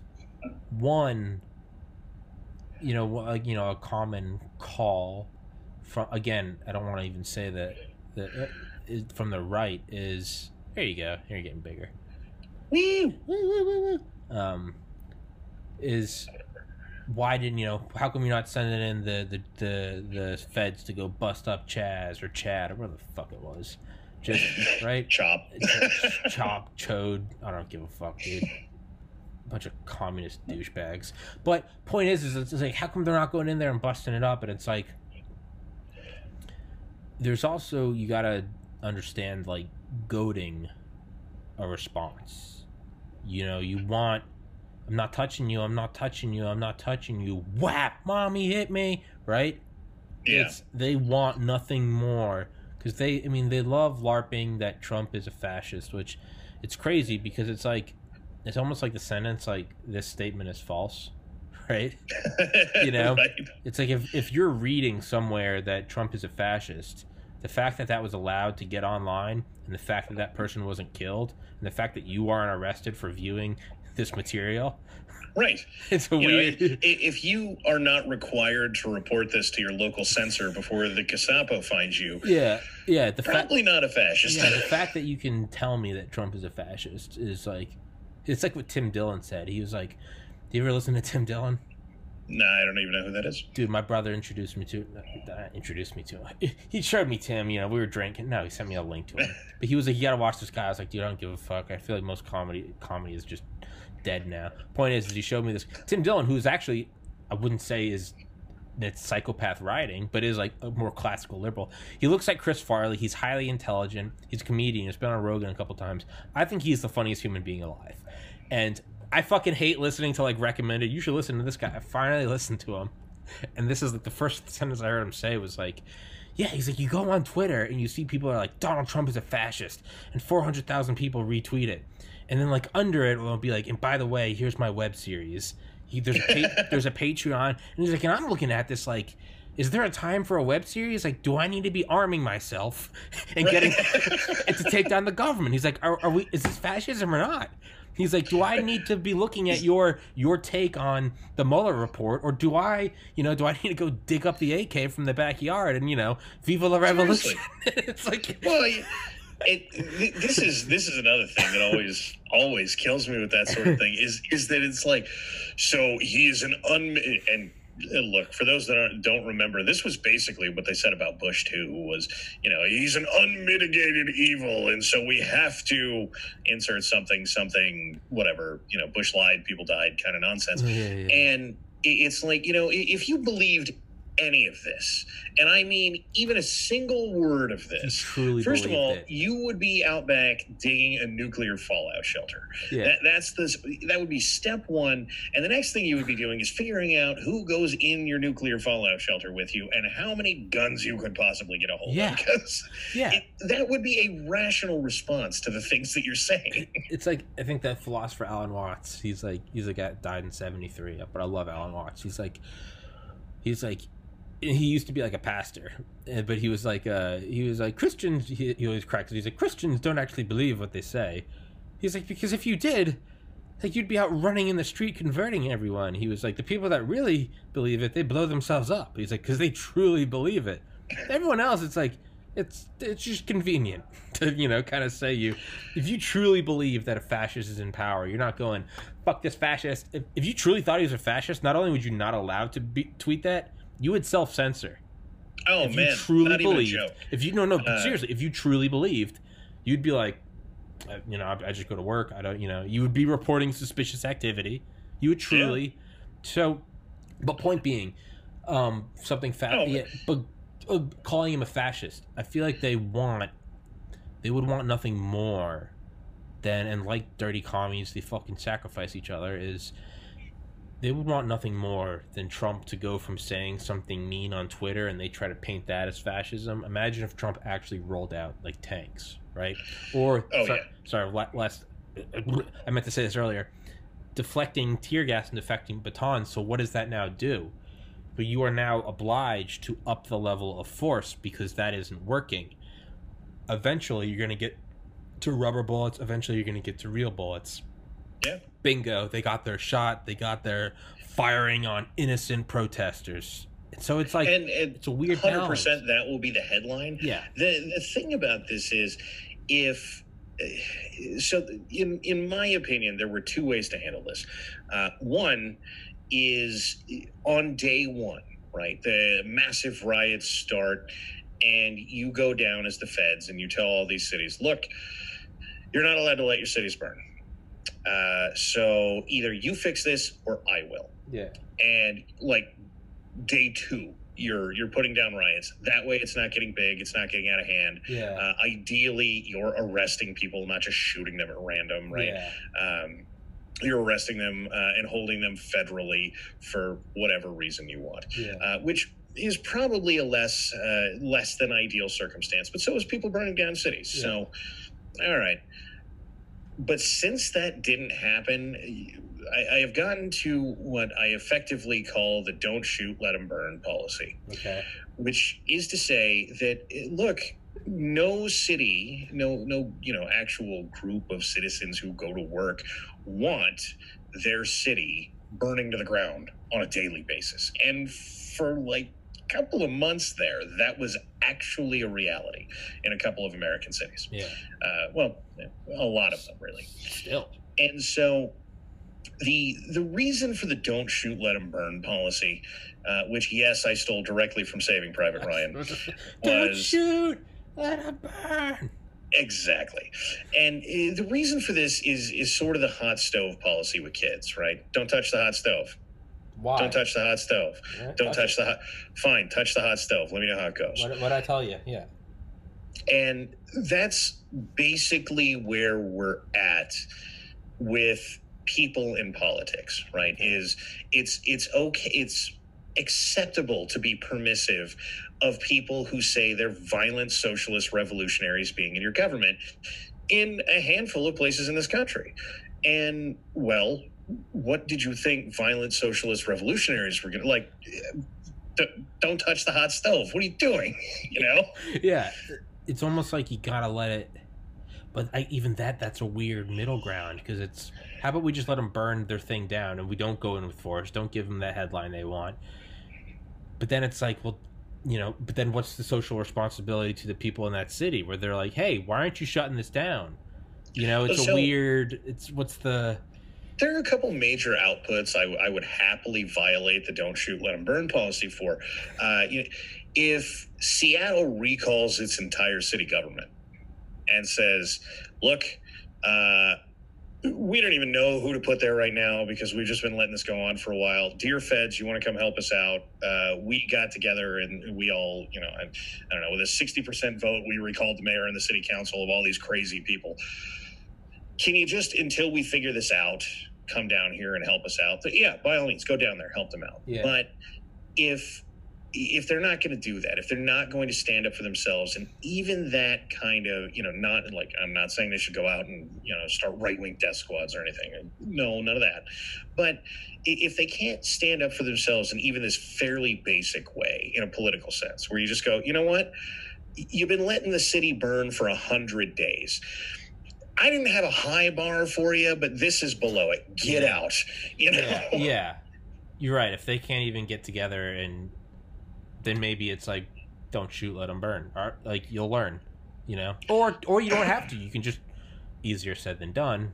I don't. But you know, take your business out of there. You're a big corporation. Yeah, they're really gonna those Apple stores that got burned down. Yeah, they're really gonna be like, I can't wait to reopen that store with two, with a with fourteen million dollars of merch in there. Fuck Again. that! You don't think that a two trillion dollar valued corporation that they haven't figured out their numbers and go, uh, that's not good for the That store line. needs to be open for 171 years to have made this worth it. Let's open in the city next door. They don't give a fuck. You know, the one with the cops that do their job. They don't give a fuck. They're just like they these pe- they want money. They want money and nothing more, which I think is fucking fantastic. I don't say that as an insult. People are like all they want is money, and I'm like, I know, right? They put it all on the table. They, they tell you Yeah. who they are, right? You, you, you do a lot of working for free because uh, I don't. Yeah, exactly. Exa- it's uh, it's um. You remember the Onion? There was a one of their favorite thing is like Al Qaeda very upset at delays for uh, New World Trade Center construction, and they're like, "Why are you not?" bur-" They're like, "Why are you not burning?" Or one of them comes on. There's like a conspiracy. It's like we have conspiracy theorists like Bob Newman, and Bob's like, "This was the Bush government, so Cheney and his cronies could get more oil." And then they have like the head of the Taliban. He's like, "This is not. We did this. We worked really hard to do this." And he's like, and they're like, "Why do you think the tower collapsed? The tower steel doesn't melt." And the terrorist guy goes, "An airliner flew into the building. Why do you think it collapsed?" But point is, point is, is the guy goes, "This was Bush and his cronies because they just wanted to make money." The Taliban guy goes. Bush's administration is a den of jackals. That we have in common. but that line always got. I always think of corporations. It's like they're a den of jackals, but I'm like, eh, they don't hide it. We want money. I'm like, I get it. Hey, I you're telling me what I'm getting. Like, I get it. You're you're like you're an honest hooker. But like, they're not. At what point is it? You know, don't don't touch the hot stove. Like, you got to leave then, or you got to say something. right. And and make no mistake, in the world of leaving, a lot of them are. Uh, and and I, I get the. Boy, do I get the. It feels like nobody else here is can or will or wants to stand up and say this is wrong. Yeah. But Yeah. one of the very like very basic realities of, of that sort of thing is quite literally one person stands up and goes, Hey, how about we recall the mayor? And I guarantee you you'll have thousands of signatures in a what, twenty four hours? Sure. You know, wait a minute, First- we're recalling the mayor? Why are we recalling it? Oh, because the next mayor, the only the only job requirement is don't let the city burn. It's not even that. You don't. Sold. you don't even have to do anything. Just here's another one. Just just don't defund the cops. Weird. Like imagine if that was like imagine if that was like your threshold. What? Just don't sign this thing that says defund. Just don't sign it. Just don't. That's it. Just don't do it. I didn't give a I mean, fuck what you do. I, I don't have a high bar for you. All I'm saying, you know, and this this is the thing because we are starting to see where politics can get actually dangerous, right? Yeah. So you know, if you are uh, to to take this out of the realm of reality for a minute and be just a little bit ridiculous, you know, if you are if you've got Al Capone in your city and he's running the city and you he's just shooting people in the streets and uh, I know for all of you who are very attached to uh, historical accuracy, Al Capone wasn't actually that dangerous and Machine Gun Kelly didn't kill that many people, Yeah. but say it's what Hollywood says Yeah. it is, where somebody's getting gunned down in the street every five minutes. Yeah. And you go to the mayor and you're like, yeah, but have you considered I like Italian food, so we're just going to leave it alone? You know, maybe it's time to get rid of the mayor. Yeah. Right. Yeah. Yeah. Yeah. Yeah. It's And that's, it's as ridiculous as that sounds. It's almost a parallel of what we have here, right? Mm. Um, and, and quite literally, you know, the the mayor of I think it was Seattle, maybe Portland, uh, and there have been quite a few of them actually. But you know, riots come to their house, and all of a sudden it's time to shut down riots. Like, well, the whole rest of the city can burn, but if you burn my house, I love now that. it's a problem. I love And the- these are the kind of people that like look when life's good kind of who cares who the mayor is right Yeah. you know uh, uh crime's a little bit higher this year they got a 71 point plan to turn that down all right sounds like they're working on it yeah, um yeah. but you know uh hey uh 25% of the city burned in the past month like okay no 71 point plans one point plan stop that Stop the burn. Yeah. Yeah. you know But it is, it's insane because it's like, what was that? Tw- oh, I forget who the fuck it was. It was some famous guy with money. I don't know that really narrows it down. But it was like right when the riots were starting, and he was like, "Hell yeah, bring it to him." And then it was like, and yeah, and it was like, "Go out, like send." You know, he's like, "Property destruction is peaceful protest," and uh he tweeted a picture of like the f- police station on. This is like the first week of riots. It was like, "This is justice." But then they came to this guy's gated community, and he was like, "Where are the police stopping these animals?" It was the Yeah. same guy, and it, yeah, it's it's it's kill all of them, not me. It's just yeah right. right. It's i meant everybody else exactly. It's it's a weird. It's a weird. It's like, what is the point? So you like you can't you almost can't hand it to them. Like you can't go in and crush. Not, you know, don't shoot, let them burn. But the weird, I always got to remember this is like this isn't all. If this is all happening in a vacuum, there's just island America and just nothing but ocean, right? Just Mhm. and it's just I could see where you're like, yeah, don't shoot, you know, let them burn. But like all things, it's a gray area because we're not in a vacuum. There's the CC, if a great book I think you would like. It's called The Dawn of the Code War. By book I mean audiobook. I don't fucking read. I, I listen to. so people always ask me like, dude, how are you so well read? You can't see it. There's I a four, push the play button. there's a 4K TV right here. I play games that I've played before a million times that I don't need to learn, and I mute it and I listen to audiobooks. That's how I learn. Yeah. So I'm driving around Grand Theft Auto, just fucking shooting people, lighting people on fire, and it's like FDR first went to like elementary school at Groton, Connecticut, and I'm like, I'm like interesting. Meanwhile, just Yeah. like, mowing people down. Point being, so a great book you would like is um, Dawn of the Code War, and it's all about the kind of beginning of hacking. Point being is like none of this, or Stealth War by uh, Brigadier General Robert Spalding, none of this is happening in a vacuum. So like. No. There's the CCP. The there's CCP. What are the big four? CCP, Iran, North Korea, and Russia. If you don't think that they all are getting a fucking chubby, because oh, watching the, the country burn. Oh, they because you know goddamn well that's that's that's I mean literally Dale and and Ted Eye they, they can't legally acknowledge it. They're in the special activities division, which you know is they recruit from Delta and DevGru, right? These are the Mhm. if, if anyone's ever played Black Ops before it gets uh yeah before it gets redacted on the left side of the screen at the beginning of the Mason, what are the numbers? It always says special activities division. Dale and Ted Eye were in that. They can't le- legally acknowledge that though. That's what we do in other places is foment this shit, right? Well, I mean, that, that's why the Green Berets exist, Yeah. right? It's like their sole job. So- just what, literally like, what are you gonna do? Well, like, we'll, we'll feed you and clothe you. Just go fuck up. Go burn some things down. We're not gonna drop bombs. It's we found. Why are we? Have we evolved past bombs? No, we found a way more efficient way. Get them to blow each other. Oh up. yeah, It's right. Like uh, we we uh, we ship in some uh, cheap foreign military equipment, and uh, uh, yeah, yeah, you know. Hey, look, I wouldn't go to this port, but there might be a Connex box with a bunch of AKs with no serial numbers. Right. You know. Who knew? You know, Bay of Pigs. That's- that was weird. What a weird thing. But um, but so we live in that world though. So there's not, and I tend to take the Mike Baker view, the ex CIA guy that's been on Rogan. He's like, we're not perfect. He's like, I'm not even gonna try to pretend that America's perfect. But he's like, out of all the potential world powers, I think we're the least bad. So I'd rather us be in charge because contrary to what everyone wants to believe, it's a zero sum world. And he's like, it's it is. There are other- right right up until somebody is running around the globe saying "play fair." and that- then you start to get away from zero sum world. But as long as what you have is global powers that are running around going, "Hey, how much can I gobble up?" yeah, then it, it is. Uh, and and that's and just you're a burgeoning little society that is just getting off the ground. That uh, looks like it would be a great tax base for the nearest world power. Is getting taken over. Oh wow, you got you should you really should read. Actually, fuck Dawn of the Code War. You should read Stealth War. I had that guy on Brigadier General Robert Spalding. He was Yeah. in Obama's National Security Council. Yeah, episode 16 160. He, he flew B two bombers, dude. This guy is legit. Um, Your your capability to remember the titles of things that you have put out is incredible. I'm dude. I, I'm, I'm I don't fucking- remember the name of streams that I put out last week. Dude, I've I'm, I'm I've I've had people tell me that like, dude, you're the smartest dumb person I know. You're one- you're one of them gifted morons. Point being, thank you.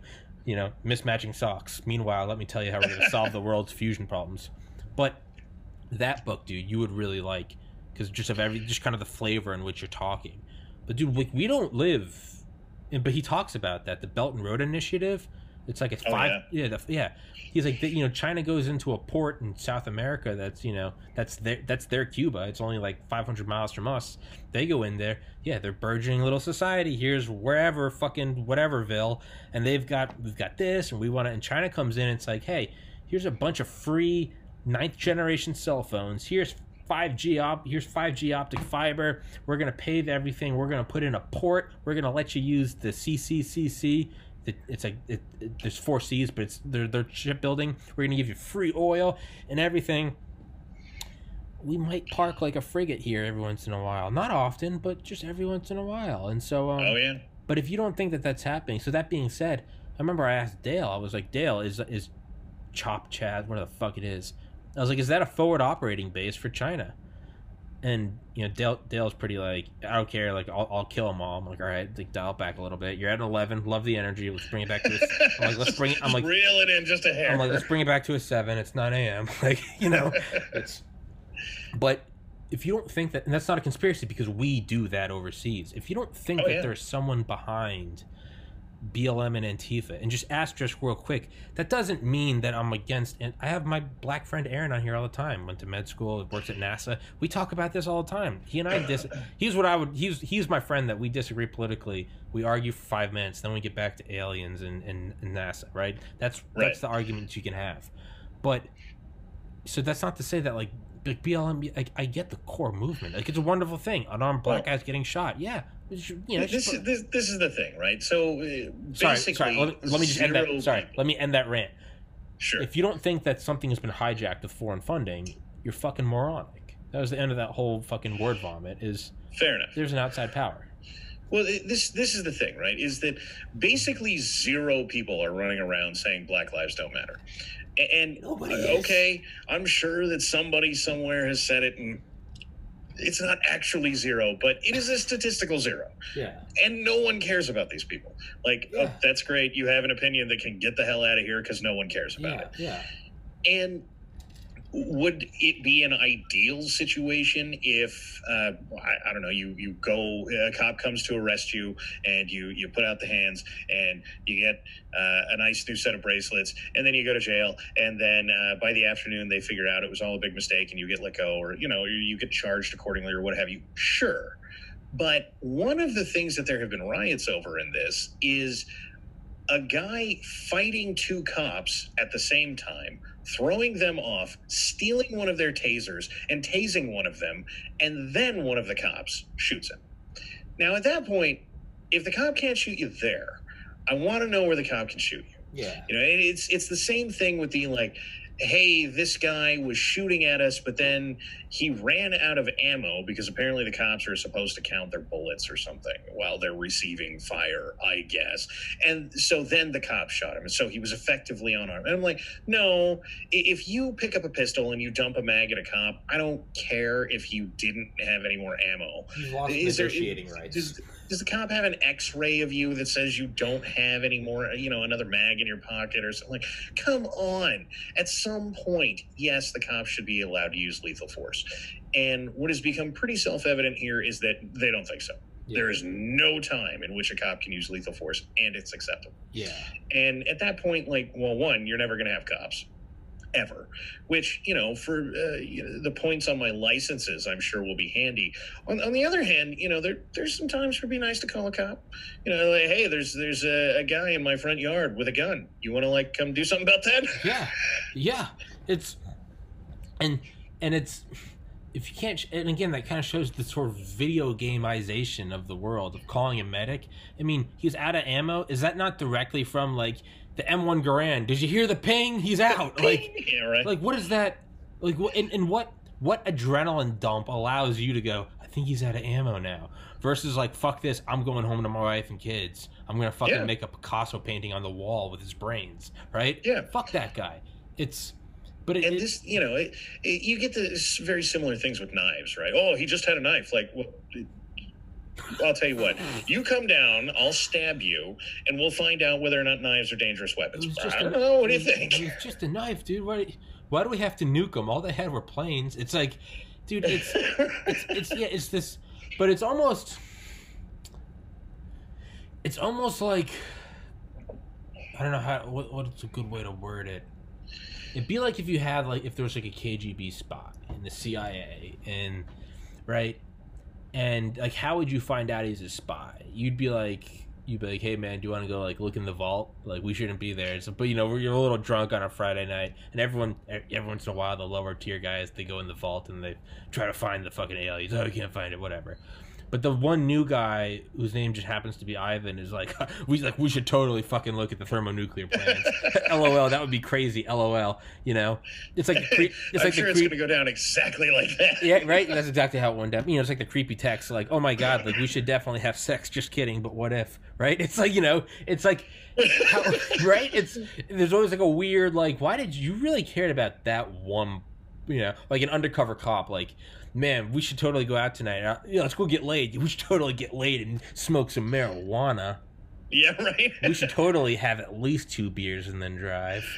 Right? You know, it's like saying it loud for If the you- wire. If you haven't cracked your third beer in less than two hours, you're not having fun. Yeah, it's like, man, we should definitely go snort some cocaine hydrochloride, right? You know, it's, it's we should definitely do that. It's like a weird, right? It's almost like they blow their cover, the mask falls off. To me, Yeah. that's that's to me that is what I see with Black Lives Matter. Okay, I get it. Sure, civil movement. I get it. I get it. You know, none of them are perfect, but sure, I don't think that's a bad thing. Bring attention to people getting shot. Sure, let's do it.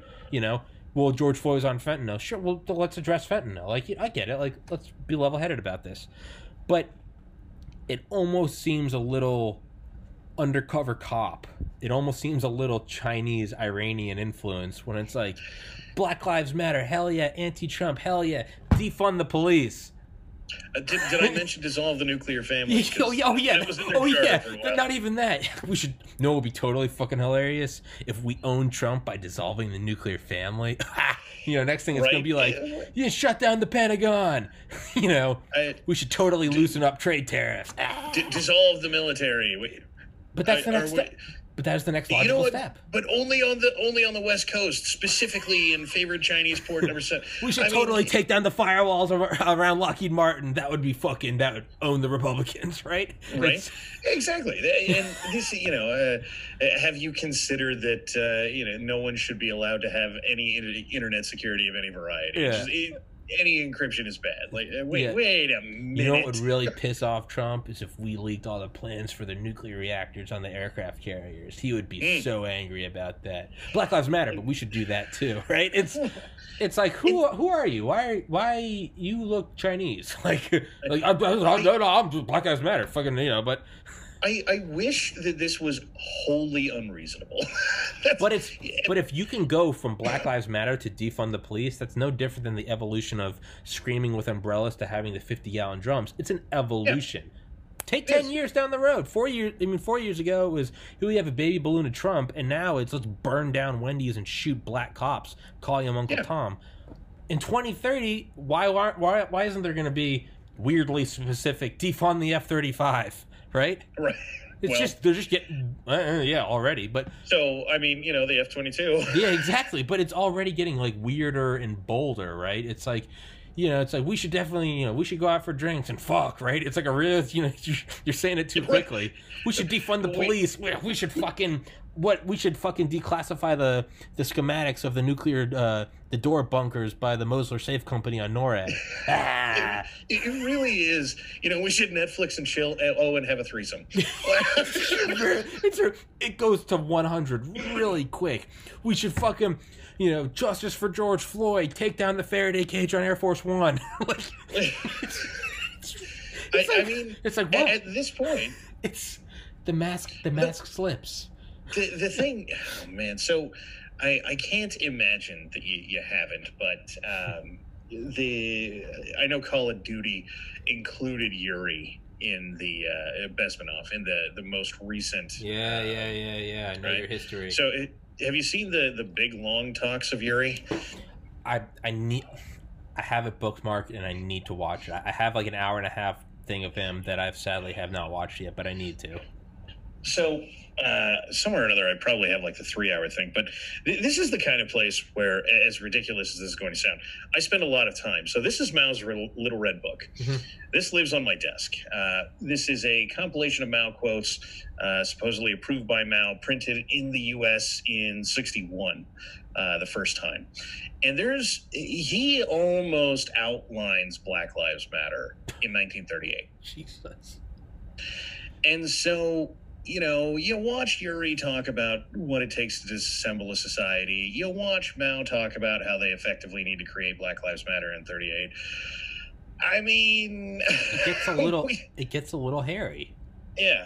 And after a certain point, the coincidences stack up too much. And in the world of are these funded, uh, it, it has become less popular as time has gone on but there have long been people documenting you know buses full of people going to black lives matter events Yeah. and very obviously moved in from somewhere else um, when kenosha happened um, it was eight hours almost to the minute that guy was shot there was a riot Yeah. now for those that are are familiar with such things th- that's rapid response team time Yeah. if you don't have airplanes Yeah. right That, you know if you have to get people together in a you know we you know with quick reaction force kind yeah, of yeah. way you know everybody meet here everybody get in the trucks everybody go within this circle we have an eight hour response time Yeah. and that was wild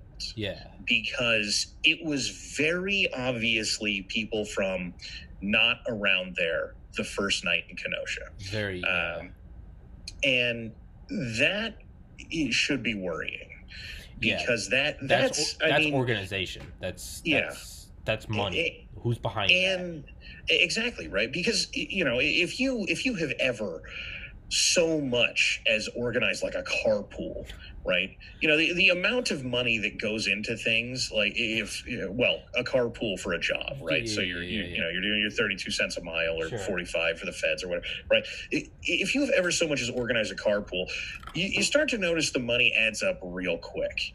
And this has been ongoing for four months now. So Yeah. somebody is shelling out some cash. Some now- serious fucking dough.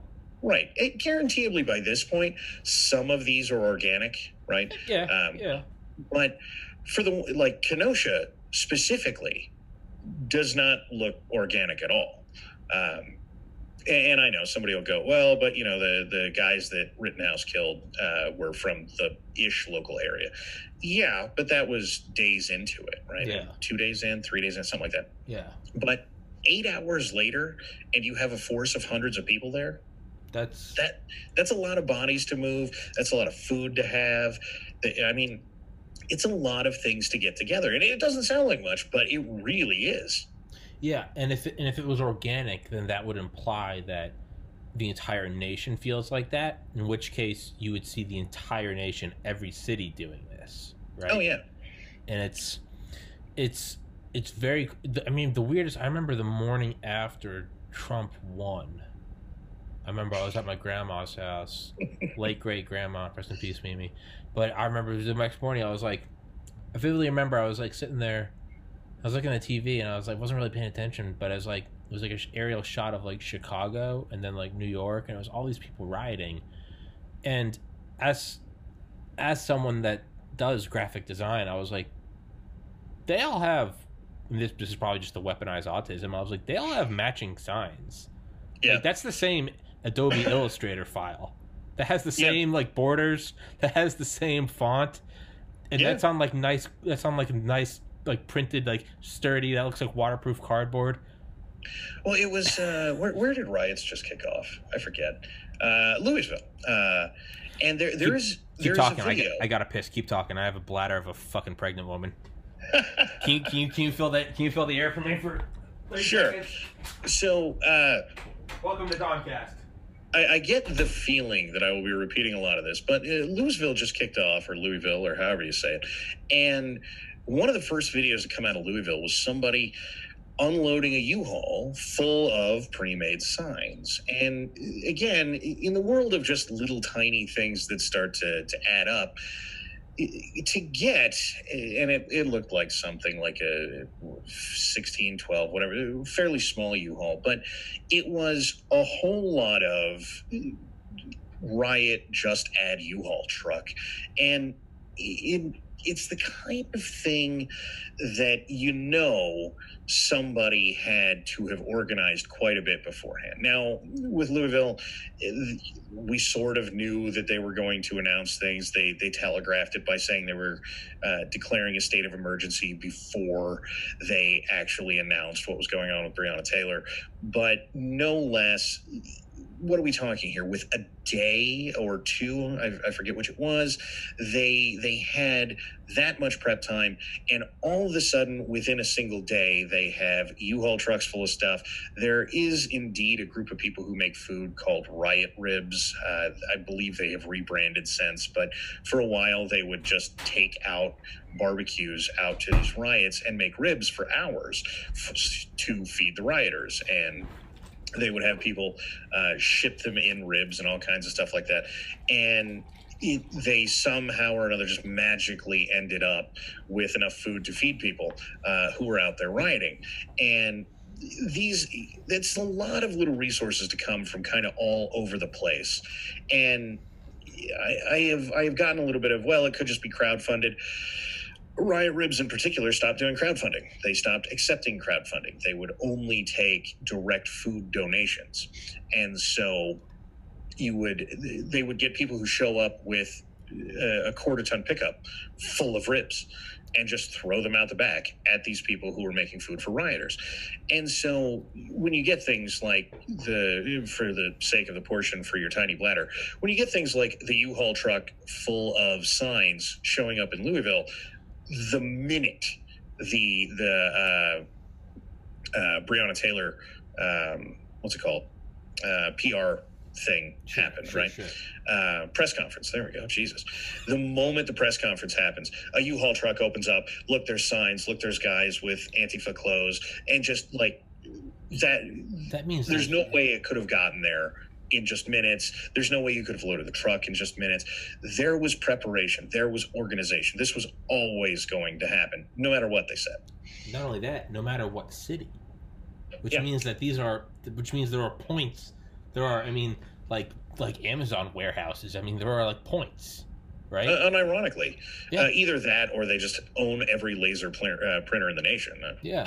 Or yeah, or they are just like incredibly well fucking organized, and this is organic. But if that was the case, the entire nation would reflect that. If these people could do this, then they could fucking take the White House, right? Oh yeah. Well, I mean, if you had a hundred million people on board with this, uh, with Over. you know the defund the police, with uh, Black Lives Matter's more radical agenda, as opposed to maybe the cops shouldn't shoot so many people, which you can get into the factual debate all you want. No one, as far as I know, is advocating the cops shoot everybody or even Yeah. substantially more people or anything like that. Yeah. I know there was the one cop who said we probably don't shoot enough black people, but Well, fuck that um, guy. uh, Well, so his his point was that cops are worried about shooting black people, be, you know, for no reason whatsoever, Uh, and so they put themselves at higher risk when dealing with black people than they would with other people, because if you shoot a black person, uh, you're going to be a national headline, okay, and okay, your career's ruined. okay. And so they take too much risk when dealing with black people. They should have shot by that point. Okay, okay, all right, all right. well, that sounds much different than, than just. Yeah, it almost sounds rational if if you don't get if you what don't take the everybody sound, just printed if as a headline. if you don't just take the sound bite, it's Mm-hmm. yeah, it's well, I'm ready to kill him. I got my pitchfork ready. Uh, I, I think what we should do is is go down to the hood with a 240 and just open up. No one is saying this. No one, All right. yeah. You know what happens when when you know if whites are, it's, well, I don't know. I mean, like, I have never in my and I lived in Valdosta, Georgia, dude. I lived in Valdosta, fucking. My friend there, my fraternity, Grant. When his grand great grandpa died, he had like a this like this like in, like monogrammed like chest at the foot of his bed that like no one was ever allowed to look into, not even his wife, and it had just been there for like eighty years. And when he died, and his like will was like, you can open this, and they opened it. It turned out he was the fucking Grand Dragon. And I can't- yeah, no bullshit. Well, there, you can look it up. escalated quickly. I know, right? That fucking went from zero to hundred real quick. You can look it up. Last name Merritt. It's so that's where I went to school for two years, Valdosta, to Georgia. But even there, like even Grant was like, "Yeah, man, like fuck him." Like there, sure, there was racism. and I've said that on this podcast before. Like, yeah, there's racism, but I have never. eh, The, the amount of white supremacy that allegedly exists in this nation Where? I mean, holy, when it's like radical white supremacists, like, you know, when there is this many people, that's when you fucking have like the Third Reich. That's when they create, Yes. and then they don't riot. When they get when they get angry, it's eerily efficient. There's trains and camps and serial numbers. All right, if that was Yes. happening, you'd know. And I'm not saying that in any sort of justification. It's just the amount of white supremacy that allegedly exists Oh, is yeah. no. It, th- this is this is the problem is that uh, the white supremacy for normal human beings white supremacy means people who think white people are better than everybody else right i mean that white supremacy it doesn't seem like there's that much to fuck up here and yet if you dis- if you listen to the people who are worried about white supremacy they're kind of white supremacists, just not in the way that everybody acts like, right? So no, it doesn't matter what white people do; they just succeed. Like, do do they? Because like I've had a few failures in my life. that is yeah. White people only have to try. They just get into law school. It kind of sounds right? Really? that's, that's almost like it's almost like making fun of someone because you have a crush on them. You're like fuck her. She's beautiful and smart.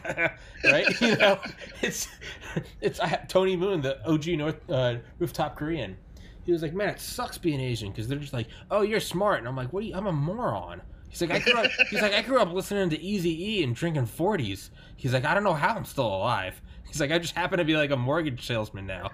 He's like, I shouldn't be here. But you know, he's like, Asian people. I'm like, I was like at 19. He's like, I wasn't a doctor at 19. I was on top of a fucking on top of a grocery store in South Central LA with a rifle. He's like, Well, yeah, right with a Mac 10. yeah, exactly. He's like, I, I where are these smart Asian people? And he's like, right.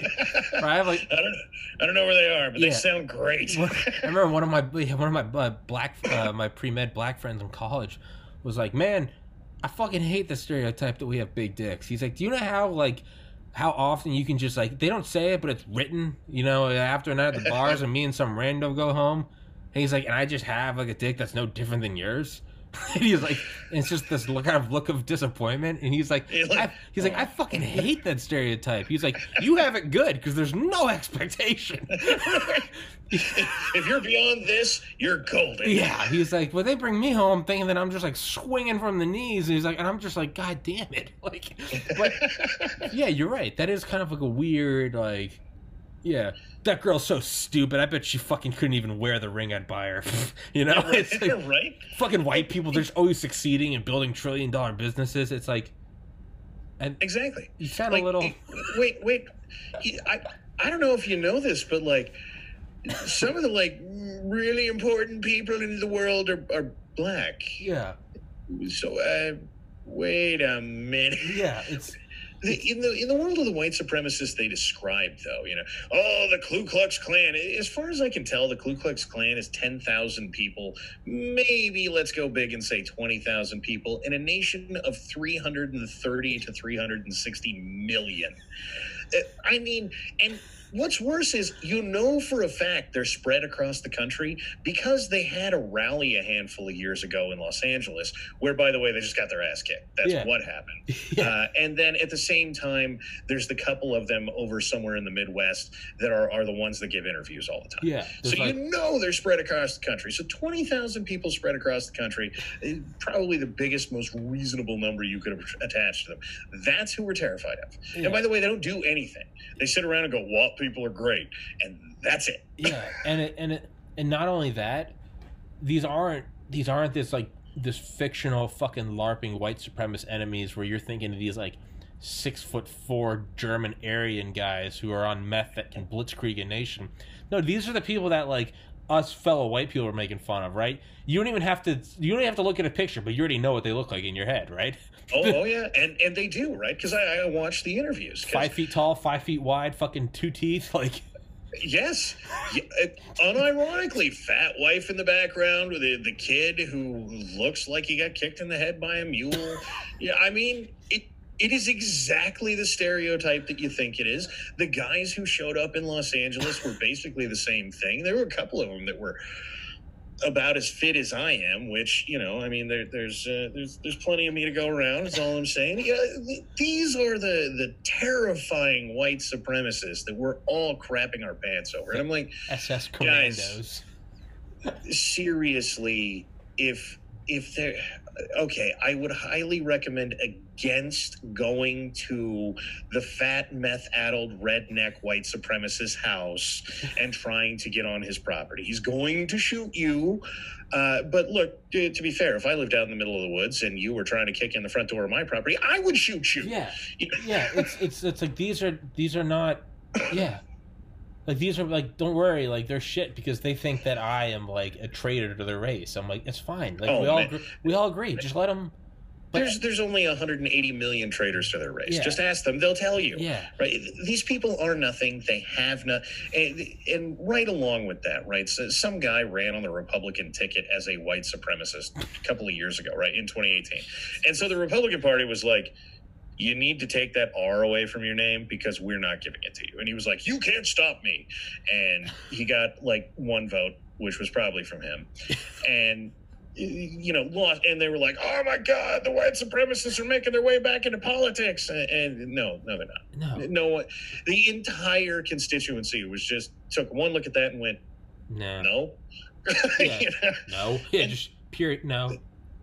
There's it's just not out there right? And the, the equivalent part of this is the hate crime hoaxes uh, Oh, yeah. which are just oh my I, Um, can, I don't know how many more backward swastikas I can see. That's all I'm saying.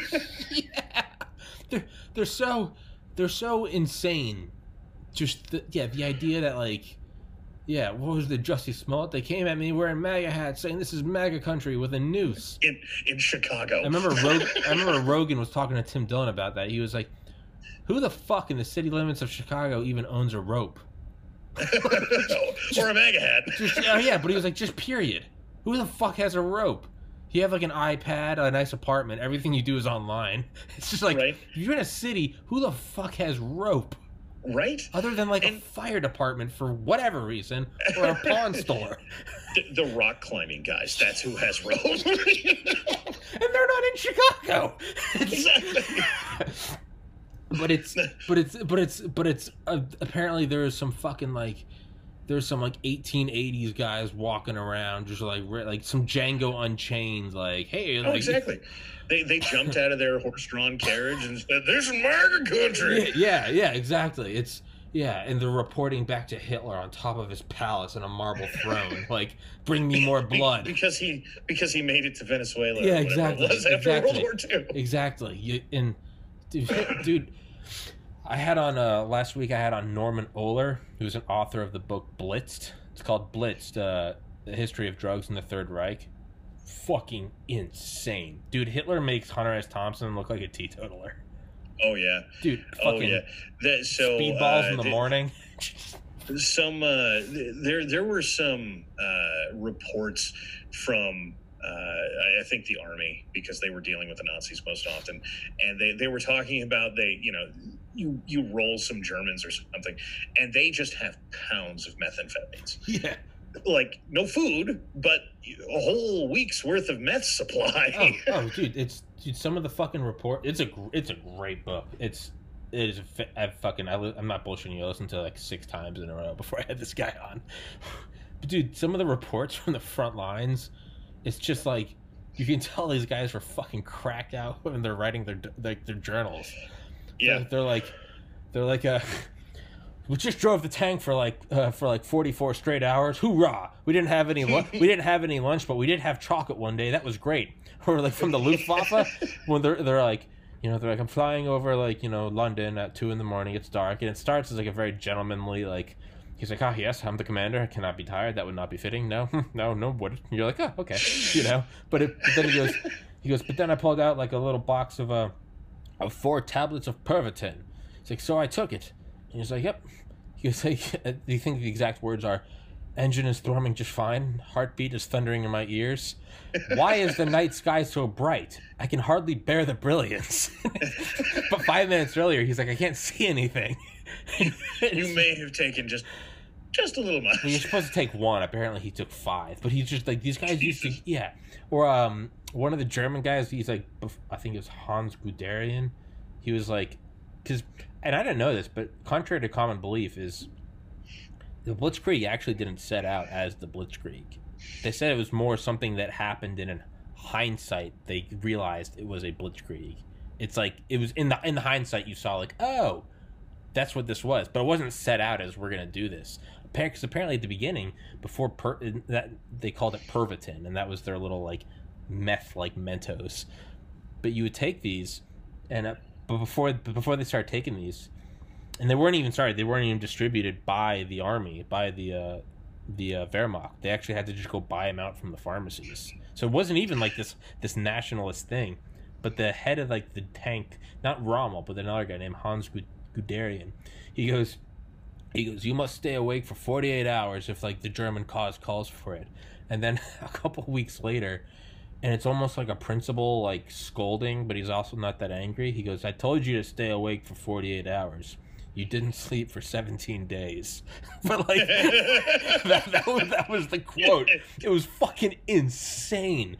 But like apparently Rommel would just like he'd have his he'd have his cap on backwards and they'd just be driving until his his tank treads were greased with blood. They said he'd be driving, they'd be out in the middle of the field in the middle of the night, and they'd just be firing all barrels. There'd be no towns for a hundred miles, but there'd just be circles just like screaming, I am the berserker. Like, like insane shit. I mean, dude, some of the shit they were doing was insane. If it wasn't the Nazis, it'd almost be like a funny, like old school type movie, like an Animal House. But you know, it's the Nazis. Well, I mean, you know, if they're if they're lighting off ammo hundred miles from the nearest town, that that seems hilarious to me because then they can't shoot it at people. But the, but the thing is, is apparently they'd show up to like bases. You know, there'd be like a you know whatever, like a Polish base. They'd be like, and the only way you could take this is you know as the base was set up, so there was a thousand yards of nothing but grass. So you know, suicide. You, you can't get down there. He Yeah. goes, but the tanks would just run over, just firing in all directions. Somewhere, you know, barely even hitting it. Some were going like a thousand feet. It was like, what the fuck? But because it was so contrary to tactics, they the Polish. That's when the soldiers would just run because they were like, you know, it's almost like that. Like, uh, wasn't there some general back in like BC who he knew he couldn't defeat the incoming army, so he sat on like the gates of the city playing the flute or something. Do you know that story? Uh, I don't know about playing the flute, but there's Well- there's a few things that go right along those The lines. point is, is he just kind of gambles it all because he knows they're fucked, and the incoming Yeah. people are like, "This dude is playing it way too cool," and so they leave. so they leave. You know, Yeah. the ultimate slights. But apparently, these Polish guys were like, if they're just running over the hills in like at like three in the afternoon on a sunny day, just They, and we have got to have us like ten to one. Exactly. here But not only that, we've been able to hear them firing for the last eight hours in the distance. and we know there's nothing but marshland and people are like hey they're just like shooting at trees but they've been doing it and like yeah we have reports going back seven days of these same people they're like oh this must Just be the up, cracked out, shooting stuff. yeah but they're, they're like this must just be the hammer of god coming but um but dude it's so my my understanding of the Blitzkrieg, by the way, is that it it, it effectively came from insubordination. Uh, Yeah. Well- some some uh, some uh, I don't know like company size commander or something like that of tanks uh, got told to post up somewhere and just wait there and he got tired of waiting and just was like nah hell with it just rush them go, go, go. But dude, they but that's not far off from the truth, man. Apparently, the only reason why they couldn't get Rommel to stop is because he was just so high on Pervitin. I'm not kidding. That he was just so high on Pervitin that wherever the generals back in wherever the I don't know Berlin, when they'd send orders, by the time they got there. They'd be like, no, Rommel left an hour ago. So he'd send it to the next city over, and they're like, yeah, no, Rommel just tore through here doing like 80. like, and they're like, they're, they're like, yeah, his tank was covered in blood, and they were just shooting. Like where? Like at like hey, but they're like, everything they're like, how long have they been going? Like nine days. Like, all right, we'll fucking call ahead to fucking wherever. They call ahead. They'd be like, no, you just missed them. well, you know, uh, maybe maybe it's better if you have to tone down somebody's aggressiveness. Yeah. We'll go with that. Yeah, I don't. But it's just fucking, just flying by. Apparently, even when they, they called Hitler and they're like, "We're at so and so," Hitler's like, "You must be mistaken because that that's over twelve hundred miles." He's like, "No, like I'm looking at the That's Eiffel." where we are. No, apparently the guy on the radio was like, literally like, "No, I'm looking at the Eiffel Tower," and they're like, but even Hitler was like, "What the fuck?" so, like, so this thing is like Hitler was scared because he was like, "This can't, this isn't, this isn't real. This can't actually be happening." Well, I mean, that's that's the outrun the supply lines in the extreme. Yeah. So- just this yeah, it's it's just some of the reports are like they're like how is it? They're just you know, it's like everyone is awake um the you know, we're in a perfect line and it's always written in everything. Slight euphoria, but we're doing good. and it's like no, it's math. you know, uh, after a certain amount of time, it's just the drugs, dude. Yeah. It's just the drugs. when they couldn't they, and they couldn't tell they're like it's weird because like these guys are fine but when they go swimming in the atlantic they start having heart attacks but they're like you know aside from that they're fine and it's like Wait a minute. That that could be a problem that you might want to look into. it's insane dude it's just and they're just like yeah, everything else is good i mean i've only had two hershey's kisses in the last 19 days but aside from that we're fucking Right. doing great man we fired so many rounds that this tank barrel which should last for a decade we burned through in three days but aside from that we're doing it's good fine. we're doing It's fine. I'm sure they probably would have tried to. Oh yeah, and they wouldn't even um, they wouldn't even you. How are they supposed to put tanks over um rivers and shit? What was like the what oh, was little like? bridge fording things or uh, fording t- portable bridge things. Yeah, apparently Rommel wasn't waiting for those. So what he would do is they would just go find anything they could and make pontoons. So they'd kind of like put a bunch of speedboats, maybe a yacht, a fishing boat together. They'd be like it's floating. They'd kind of put one tiger out on it, and they said that you could put more tanks, and you knew when you had too many tanks because it'd start to sink. So you'd back one off, and then you'd be like, "We got them all, go!" They push it over. So it was just like a fishing boat, like a yacht, maybe a couple like plastic buckets. They're just putting them under the tanks. Go. just Well, I mean, you know, after you get the first set across, at least they can help tow. eyes, this fucking pupils the size of saucers, just high as fuck. Oh man. See, here and here we here we are yelling at our uh, our military about everything. I know, but dude, fucking and some of the there's a there's a drug they had that called was that towards the end of the war when shit was just not working. They had this uh, they wanted to step it up because they realized that Pervitin wasn't strong enough, right?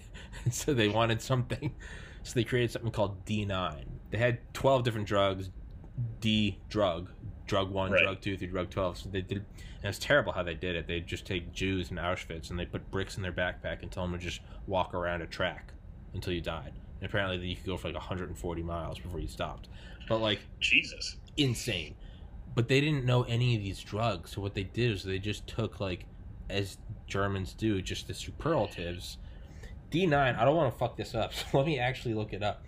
But and so, but they had these like mini U-boats, and that was supposed to be one of the Wunderweapons that would win the war. There were these U-boats, and it's basically as, as like a kamikaze torpedo, and you only needed two guys, and it was Yeah. yeah, and it didn't work because on all the tests where they'd give them D9, 100%, 10 out of 10 of these, they'd be like, we're taking D9 and we're gonna go. No one just came back. They're just they went to the bottom of the ocean. They just died. And it was it's I take that back. One group survived. There are two guys, and they didn't sleep for seven days, and they came back, and they surrendered to the Germans. But it didn't make sense because they were German. But it's yeah, but they surrendered. That, that's a great success rate. hey, look, we we can just disappear some people, and the only two guys that live show up and surrender to us. Fucking print it. But so okay, I pulled it up. So D nine. All right, so yeah, each each tablet had five milligrams of oxycodone, five milligrams of cocaine, and five milligrams of crystal methamphetamine. And these and they would take 10 to 20 tablets per day. God damn. That was That's D9. uh, uh, I'll t- I'll, that's a I'll, hell of a habit you got there. I'll, I'll, te- I'll text it to you right now. D9 is insane. But, um, and the the reason you don't know about the other D1 through 8 is because those just killed everyone outright. so they were, Oh, uh, well, they were like, toe it back a little bit. I- so I- maybe this was the success rate. this was the successful one. Hey, look, Bob lived beyond noon. Must be good. D9, print it. It's just like, oh, but so dude, some of the quotes from this fucking book, dude. You hear Hitler, and he's like, you know, after after Operation Valkyrie, that's when he started doing cocaine because it damaged his like sinuses, and they needed to clear it. So the uh, Riesling, I think that was his name, Yiesling, Doctor Yiesling. By the way, I, I know we've been going for three hours. Don't let me keep you. I feel like that's kind of not the time to say it now. three hours later.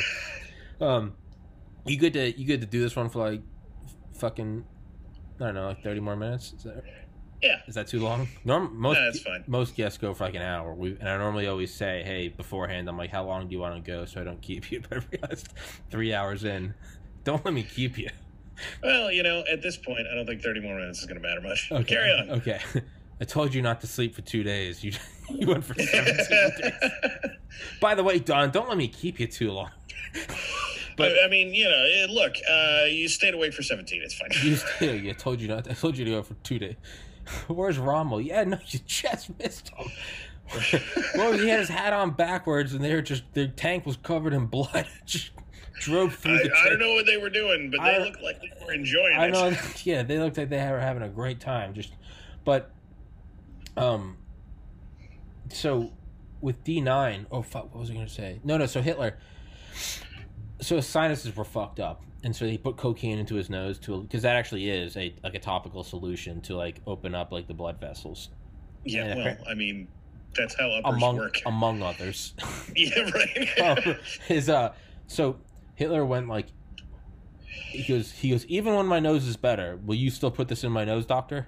And the doctor was just the doctor, not not his original physician, Doctor Theodore Morell, but this new guy was like, you know, he was like, fuck. He sees his salary going up. He's like, fuck yeah, you know, in lesser words. Hell uh, yes. He is, yeah, yes, Führer. But he was just like, you know, basically sure. But at one point, Hitler goes in the book. He goes, but Hitler did have one worry, and the exact quote from the doctor goes, and Hitler told me, but doctor, I do not want to become a cocaine addict. And the doctor goes, don't worry, cocaine addicts snort it. I'm placing it in your nose. And apparently, and apparently, and Hitler reportedly nodded and said, "Good. I do not intend to become a cocaine addict." Right? Who the fuck intends? what a sales job. Don't worry, I'm putting it in your nose. Of you're, course. you're not doing it, therefore it's good. Yeah, I mean, I mean, it's that, or you probably just end up with a bullet in your head. So the doctor's like, "Fuck it, there's gotta ride this one out." Don't worry, Well, Hitler. I, yeah, there, there's the other thing, right? So you need to figure out a way to keep feeding me cocaine without getting me addicted to it, uh, or at least so I don't think I'm addicted to it. And if you don't manage this, I'm going to shoot you.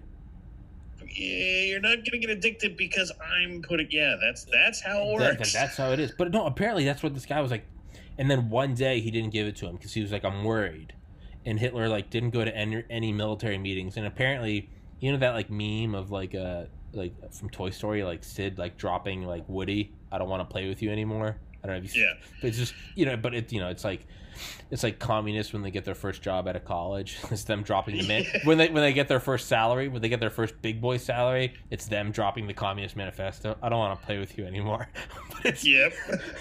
but it's Hitler. Hitler did the original "I don't want to play with you anymore" with Operation Barbarossa. Apparently, quote after he didn't get his cocaine, the, the generals asked him to come to the come to the meeting about Operation Barbarossa, which wasn't going too well, and he said, "I'm not interested anymore." and so the doctor went, "Oh fuck." And he called him in and gave him cocaine.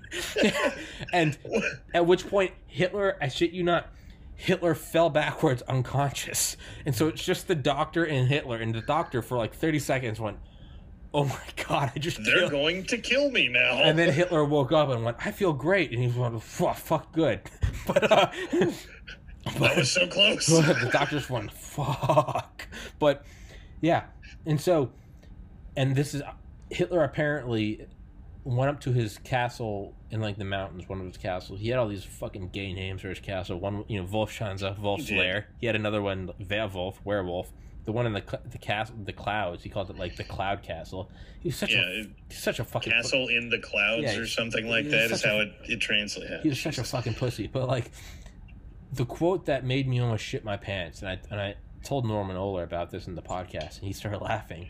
I was like, amongst everything else in the book, all the other insanity, the one quote that really got me was I think it was called Bergdorf. That was the the cloud castle. But he went up to Bergdorf, just him and Eva Braun. Hitler often high on Eukodal, which was oxycodone, where he could Yeah. go up there and do three things: get get away from like the hustle and bustle of like the military command. All right, leader, you know, Camp David. Sure, why not? Sure. He could observe ravens.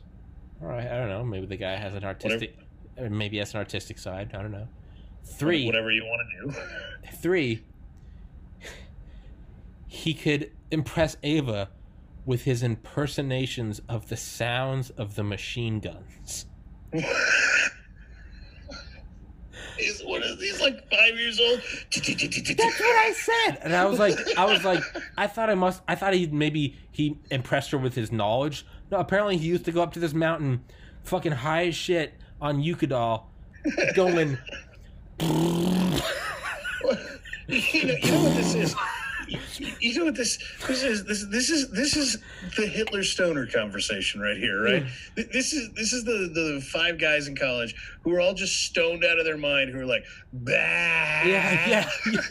But but Hitler used to go up there and go da da da da da da da da, which just means that you know some generals had to have been like, like no one wanted to be the one to say like if, like we're really taking orders from this guy because you'd be shot. But every so everyone just shut up and was kissing ass. But at one point, you know, one of these who's probably a general from World War One, right? One of these like eighty year old guys is just walking in on Hitler, drooling, high on opiates, with his tanks going. I, I got an idea. We're gonna take over all of Russia. I know it's the winter, but fuck it. Let's just do it.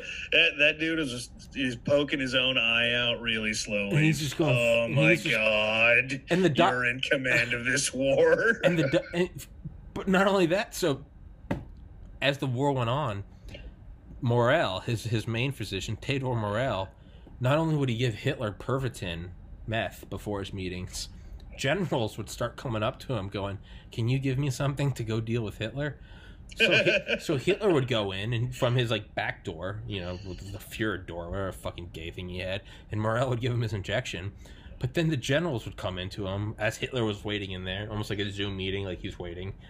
right. All the other generals used to come and he'd fucking hit them with opiates and meth. So everyone in the room would be high as a fucking just kite. stoned out of their mind. So Hitler would be screaming and all the generals would just be just zonked drooling like, That's cool, man. Yeah, Yeah, yeah. yeah.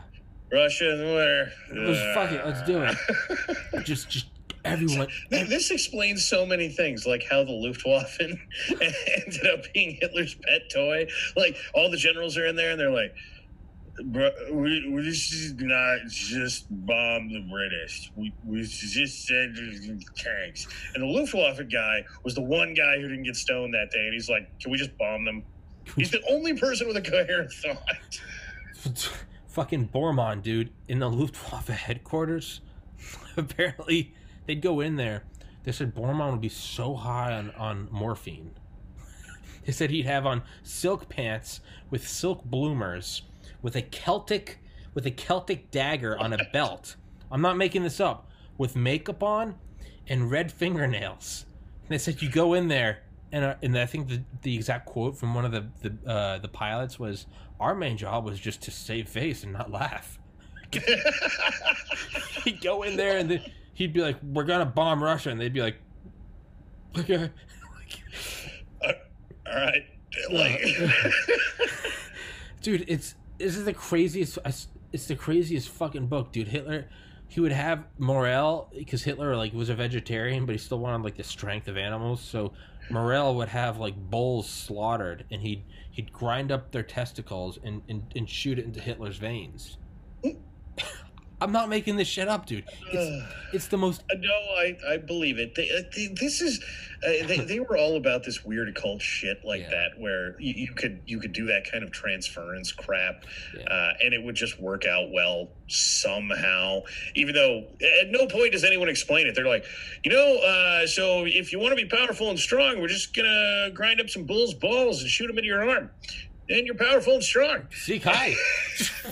and they, just took it as gospel. And there, there's a bunch of weird, just complete nonsense like that. Um, the Ahnenerbe I Society. Mean, it, it's quite literally where we got Red Skull from in Captain America. Yeah, yeah, dude. The Ahnenerbe Society. That was like a faction of the SS. That yeah. Annie Jacobsen's book Phenomena. The beginning is with that they actually had like units going to like Egypt, like Mayan temples, China, to get these mm-hmm. relics and shit. This was real Indiana Jones shit. Yeah, and it was going to give them all of the powers. Though, again, no one really ever explains that. They're just like, eh, if we go get this thing, we're going to have power. It's going to be amazing. How, how is it going to be power? It just fucking. It doesn't matter because as long as you just sprinkle meth on everything. that, that's what it is. It's the uh, it's the underpants gnomes uh, episode of South Park with methamphetamines. Right. Step one, get thing. Step two, mm. Step three, power. that's what it is, dude. It's uh, it's almost like it's like Mark Zuckerberg in South in South Park, like like you don't have my style. And they're like how the fuck is he running facebook? He's just, he's just running around. But that's what hitler was dude. People were just like what one general sacked according to hitler because quote he had ideas of himself. Well yeah. Well hitler i got I, I don't think invading russia would be a good idea. Like fire him fire him now it, oh man, so there there's a bunch of stories of that sort of thing. Uh, yeah. The the guys that were actually invading Russia is is pretty brutal stuff. Oh yeah, reading about like those guys just got screwed constantly. Um, uh, we're, we're sending you oil to you know for for tanks. Uh, we're not doing that. Uh, we're sending you food. we're not doing that. We're sending you ammo. we're not doing that. Hey, why aren't you winning the war? Yeah. Yeah, they used to say follow one guy with the gun. They'd say say to the other guy, follow him. So when he yeah. dies, you can pick up his gun. Yeah, I mean, uh, they they both sides, as far as I can tell, in or at least for that one little section, uh, that that scene in Enemy at the Gates, which is just ridiculous. Which um, actually probably has the the best quote ever about the limited resource thing because um, the the guy one of the, the officers there gives a, a, speech that sort of ends with, you know, how, how do you quantify a smile given to somebody else? Mm. You know, there, there will always be something that we can't have, even if we are communist and everything else. Uh, but anyway, there, there's a, a, scene where they've got the Russian soldiers in there. The, the, the officer standing there with an automatic weapon. He says, one of you takes the rifle, one of you takes the ammo. The man with the rifle goes first, the man with the ammo goes second. When the man with the rifle falls, pick up the rifle and continue forward.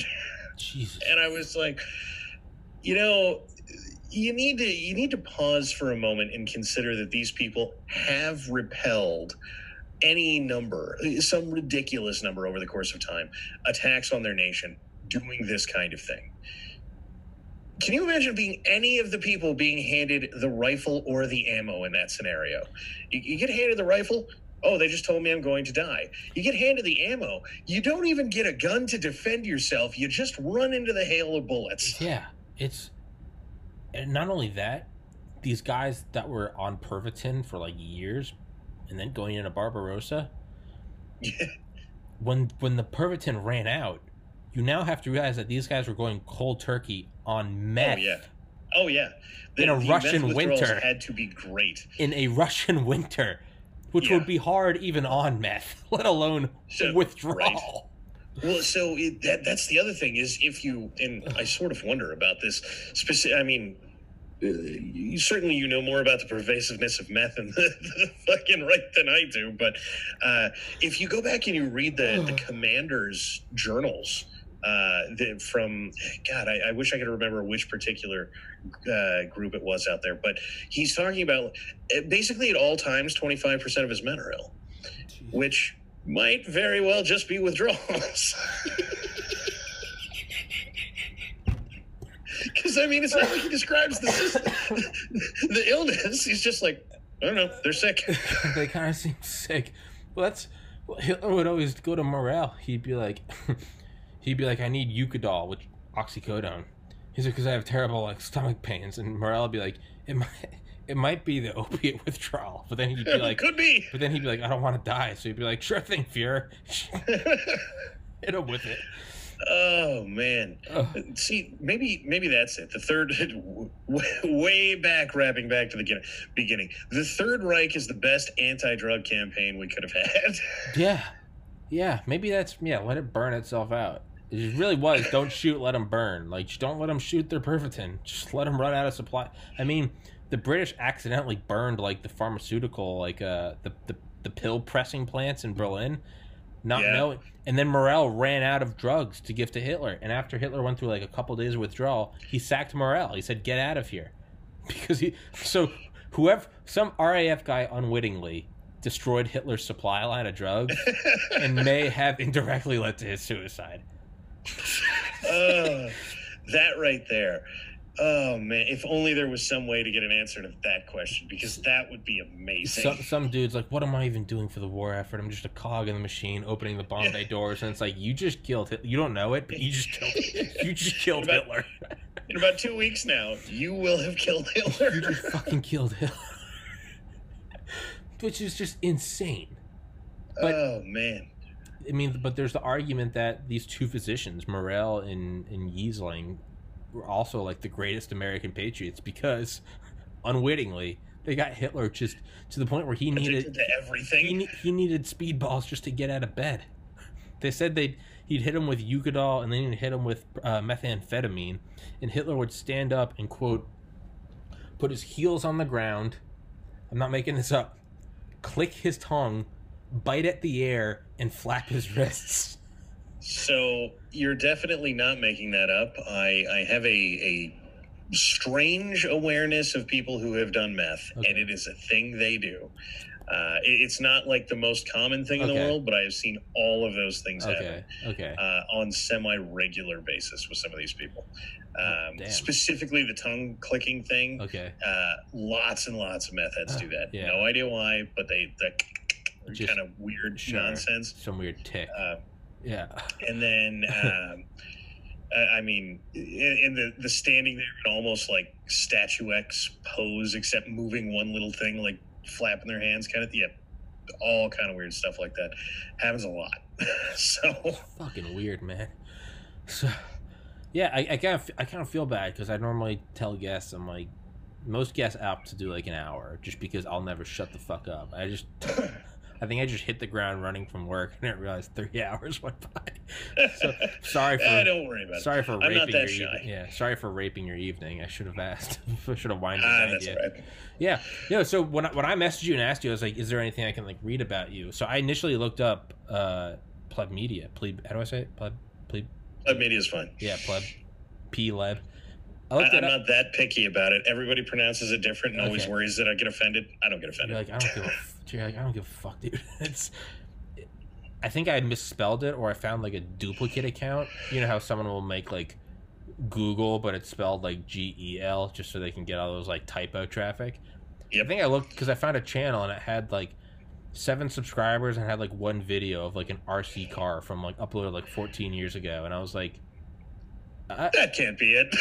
well, that's why I was like, can you send me something? Because I was like, I like I'll have anyone on the podcast, but I was like, I just don't know who I'm. I mean, I don't know. Am I having on some like some meth head clicking his tongue? Like, so you sent me that thing, and I was just like, oh, like I didn't even have to. I was like, I just wanted to like, make sure you're a real person. So yeah, but um, yeah, whoever commented, shout out to whoever the fuck commented on that other video with uh, Sam, Dale, and Ted Eye. But um, yeah, they said that should get you on with them. I think that would be a cool episode.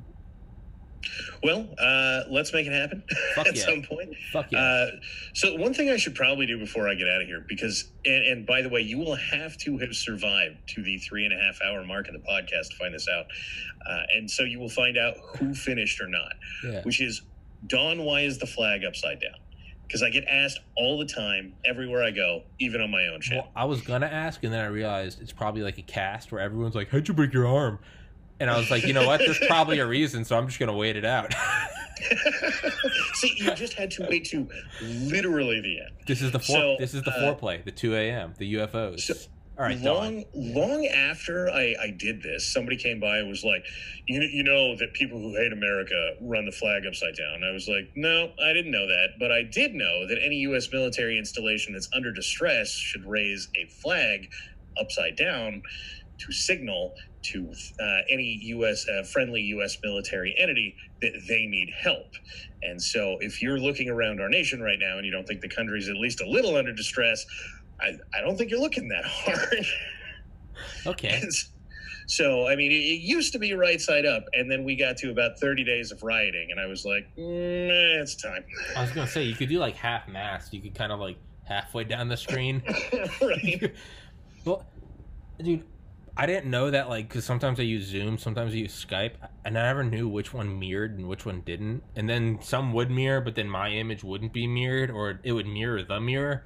I had so many people that were like, "Flip your flag around," and I'd be like, "I thought this was right," so I'd flip it around, and someone else would be like, "Flip your flag around." So it, I finally uh. got to like it was episode ninety four because Mike Durant was episode ninety five, and I was like. I cannot have a backwards American flag when I have on Mike J. Durant, the Black Hawk Down guy. Mm, Probably no. So I just made sure nothing was mirrored. I fucking made sure it was right. And then I even emailed him beforehand. He was like, "Send me the Zoom link." Well, I was like, "We'll do." I was like, "By the way," disclaimer. And he was like, "It's cool, man." I was like, I was like, so now people are like, "Your flag's backwards." And I'm just like, "Fuck off, suck my dick." And they're like, "That's a weird. That's not a proportional response." well, yeah, you don't realize you're the 8,000th person to tell me Yeah. that it's Well, backwards. well, that's why I realized. I was like, flag's upside down, and I was like, well, this guy doesn't have like a purple ma- mohawk. He's not seven hundred pounds with piercings on his lip, and and identifies as like a foxkin, non-binary. and so I was like, I don't Fair think enough, this is like a communist hating thing. And yeah, but um, so yeah, Ted and, and Dale. Me, me and Dale are besties. We text, and uh, well, I text Dale, and sometimes he responds. And uh, Ted I will he'll respond to my emails. But they, yeah, they come on. We I try to get those two on together because it turns into a real shit show. But um, yeah. Sam Sam Culper, that was the first time I'd ever met him. Because Dale just Dale moved back to Bali. He so Dale lives in fucking paradise, right? Bali, right? Trains dogs over there, super hot wife. And that's when I had him first had him on the podcast. I had to do it at like eleven at night because it was his time over there. That was episode fifty.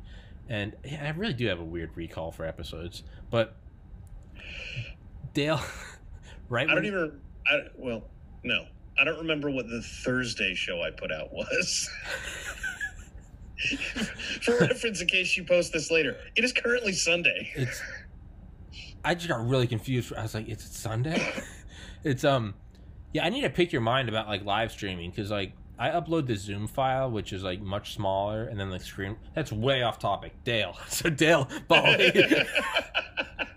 That's how this first started three and a half hours ago. That's how we got to this point. Yeah, so I'm Don. Fast forward, and then Rommel, high as a kite. someone's gonna be, someone's gonna like press, like their fingers gonna slip, and it's gonna fast forward, and like, and there's Rommel going shooting at Oh. oak trees. They're gonna be like, what did I miss? that's that's how it'll be, right? We'll, we'll be having like a serious conversation about the country burning and like, hey man, there are some serious things Yeah, going on yeah. here, and then a minute later, we'll like, you know, your phone will rub in your pocket or something, or you just set your hand on it and be like, and then Rommel was doing cocaine Yeah. cruising across all of Europe. and s- skip again. We should shoot more black people. Skip again. hey Tommy, I'm not sure. It's it's like an Alex Jones, Joe Rogan, where you're like, oh cool. You fast forward to three minutes, and he's like, and then the vampires, they're stealing the energy from the kids, and you're like, back it up. And you're like, okay, I Wait a got, minute, what just happened? yeah, I gotta see how this plays out. But yeah, but even that is like two minutes. It's like yeah, so uh, it's like Dale's moving from Bali. The Zoom file, but so I remember I was like Dale's like, hey, so I'm gonna be in like Florida. I'm gonna visit my daughter, and uh, he's like, we can do another episode, but I'll be in your time zone. I was like, oh, that's cool. So this is like epi- this is like late '50s episode. I was like, oh, that's cool. Like not midnight. And Dale comes over. Dale went from Bali to Florida, and then the shutdown, or not the shutdown, the lockdown hit. Dale's, shit. Dale's supposed to be here for two nights. He ended up being stuck here for like 94 days. and he finally fucking flew back. He's like, my wife is so mad at me. and like, Uh, yeah. yeah, but point being, so yeah, getting him and Ted up. But yeah, so I hadn't talked to Dale in like forever, you know, opposite sides of the world. But I just got like a text from Dale last Monday, and he was like, "Yo, Tom," he's like, "Episode, we're doing an episode Wednesday with my buddy. He's an Intel friend of mine." And I was just like, "I guess we're doing an episode Wednesday." like, told the guy that I was gonna have Wednesday morning. I was like, "Gotta bump you later in the evening." just like no explanation. Dale says show up. I just show up. So. I'm, I'm just kind I'm more of like a puppet, puppet government for Dale, but yeah. So, but yeah, yeah. So, Dale, Dale but Dale, Here's yeah, press desk. yeah. So Dale, but yeah, but Dale's friend Sam came on, and uh, so I opened the Zoom meeting, and it's just Sam and Ted Eye. Dale's not even there, and I'm like, what the fuck? Okay. And so I'm talking to Ted Eye, and I'm like, after like a minute, I'm like, I'm like, how rude of me. I'm like, hey Sam, I'm Tommy, and Ted Eye goes. Is there someone else here? I can't. I was like, so I was like, I felt terrible. Dale pops in eventually. He's like, "What's up, guys? It's one in the morning here." And Dale's drinking Icelandic vodka. But I didn't know anything about Sam. Sam seems like a cool enough dude, and I didn't know anything about him. But then I realized I was like, if he's friends with like Dale from work related things, I was like, is probably a competent dude, and it seems like he's got a cool enough company, Forward Observer. So he and I, because that was an episode with him, Ted, I, me, and Dale, which was just a fucking shit show for an hour. He's gonna come on again Saturday, and we're gonna kind of like what I said with you. I was like, yo, let's do an episode and just like one on one, just kind of with every. It's, it's super gay. It's like my first date. I'm like, let's just, let's just get the jitters out, right? I just I want to feel you out a I little. I just want to know where you stand on Rommel, all right? And cocaine. I just come from a Christian background, and I want to know what you think about D9. All right, because I just can't. I can't be with someone that doesn't think that was a great idea. you know, you know what? So that might seem like a weird, weird kind of cold opener to you, but I, and I'm not, I'm not making this up. Uh, Mhm. I, I had um, sort of in the same way that we ended up here. Somebody that watches my show told somebody else, "Hey, you guys should talk," and uh, so uh, I. Hey man, I you know Yeah. sort of the way I did, you know. Hey, look, you know, I, I hear we might be talking or something. And the answer I got back was, "Tell me what you think of the Jews." For me? No, not from you. Oh, from, I was. I was like. other guy. I was like, yo, you are fucking. I was like, you are. No. I was like, I thought that was private. I thought we were keeping.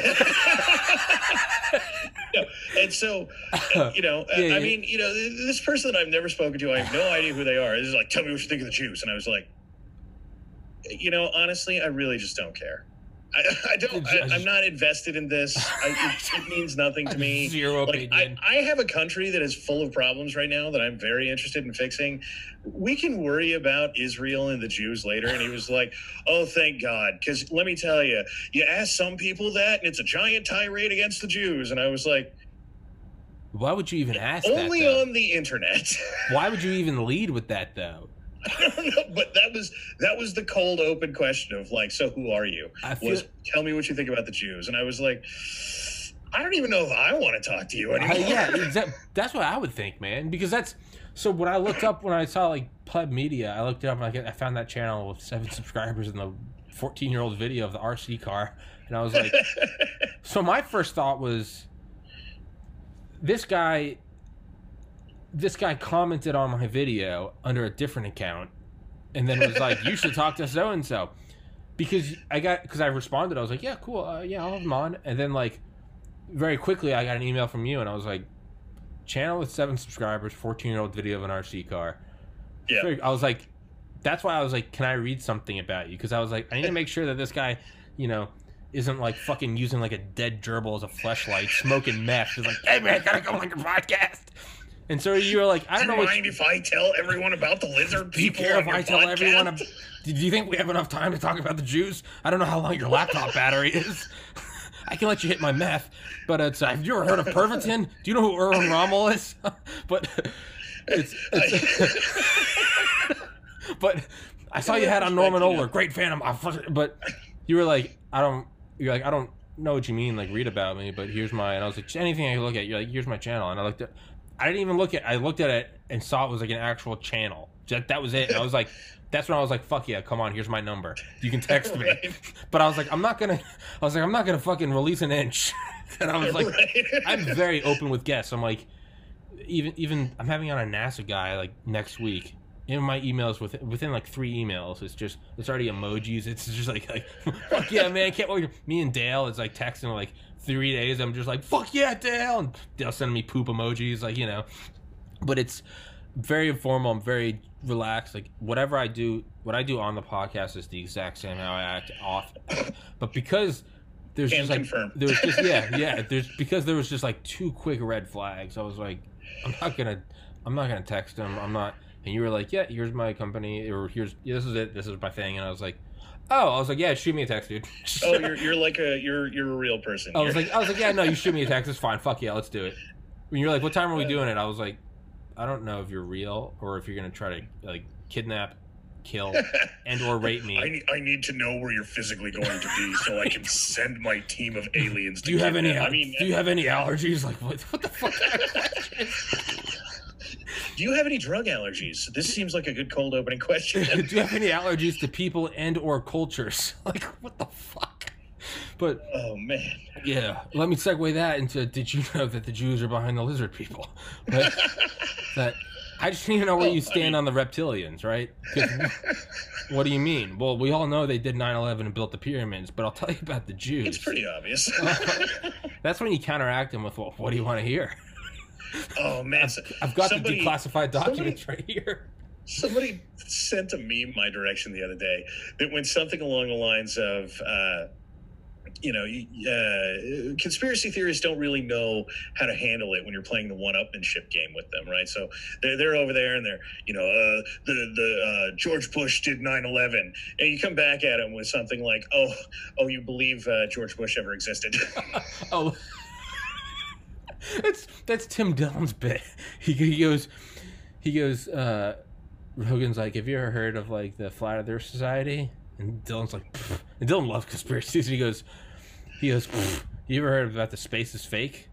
And he goes, Rogan goes, "What?" He goes, "Well, he goes. Let me tell you this: for all you flat Earth cucks who are too afraid to take the red pill, let me take you tell you about space is fake." For all you conservatives that think the Earth is flat,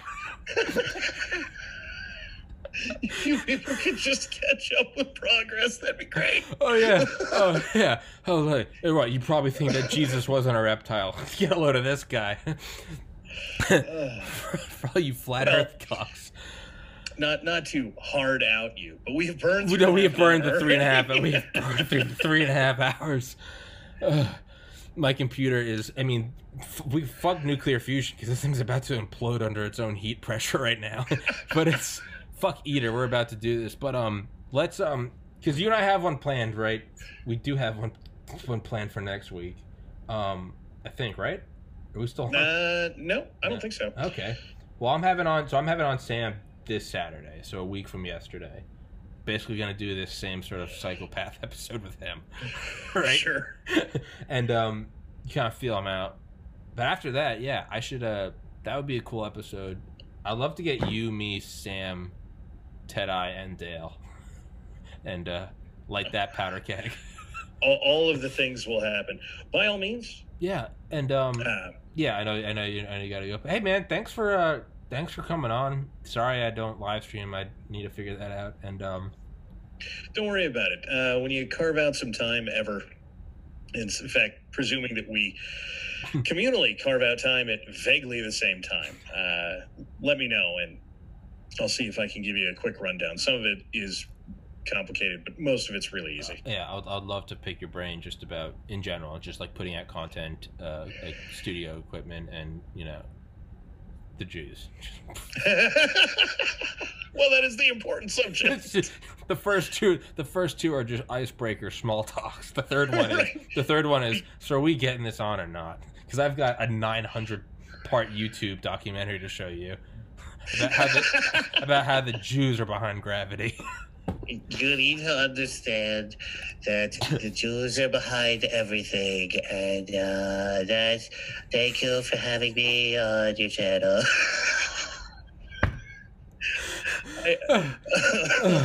okay, we've three hours, 31 minutes. I've drank I've drank seven Deer Park bottles. Shout out Deer Park, and my laptop is oh my Literally on fire. It is fucking. It's about to go under fusion. This is because because I live above my parents' garage and my internet, my upload speed's like six kilobytes a second. This might be a. This might be a. No, but really, this episode might be up by like tomorrow night. That's how bad my internet is. So, I uh, mean, if you're if you're running 6K, sounds like it. yeah, it's it's. I we're gonna Uh. end this because if not, I'm just gonna keep going. So um. Exactly. uh, well, thanks for having me, man. hey, It's man. been good fun.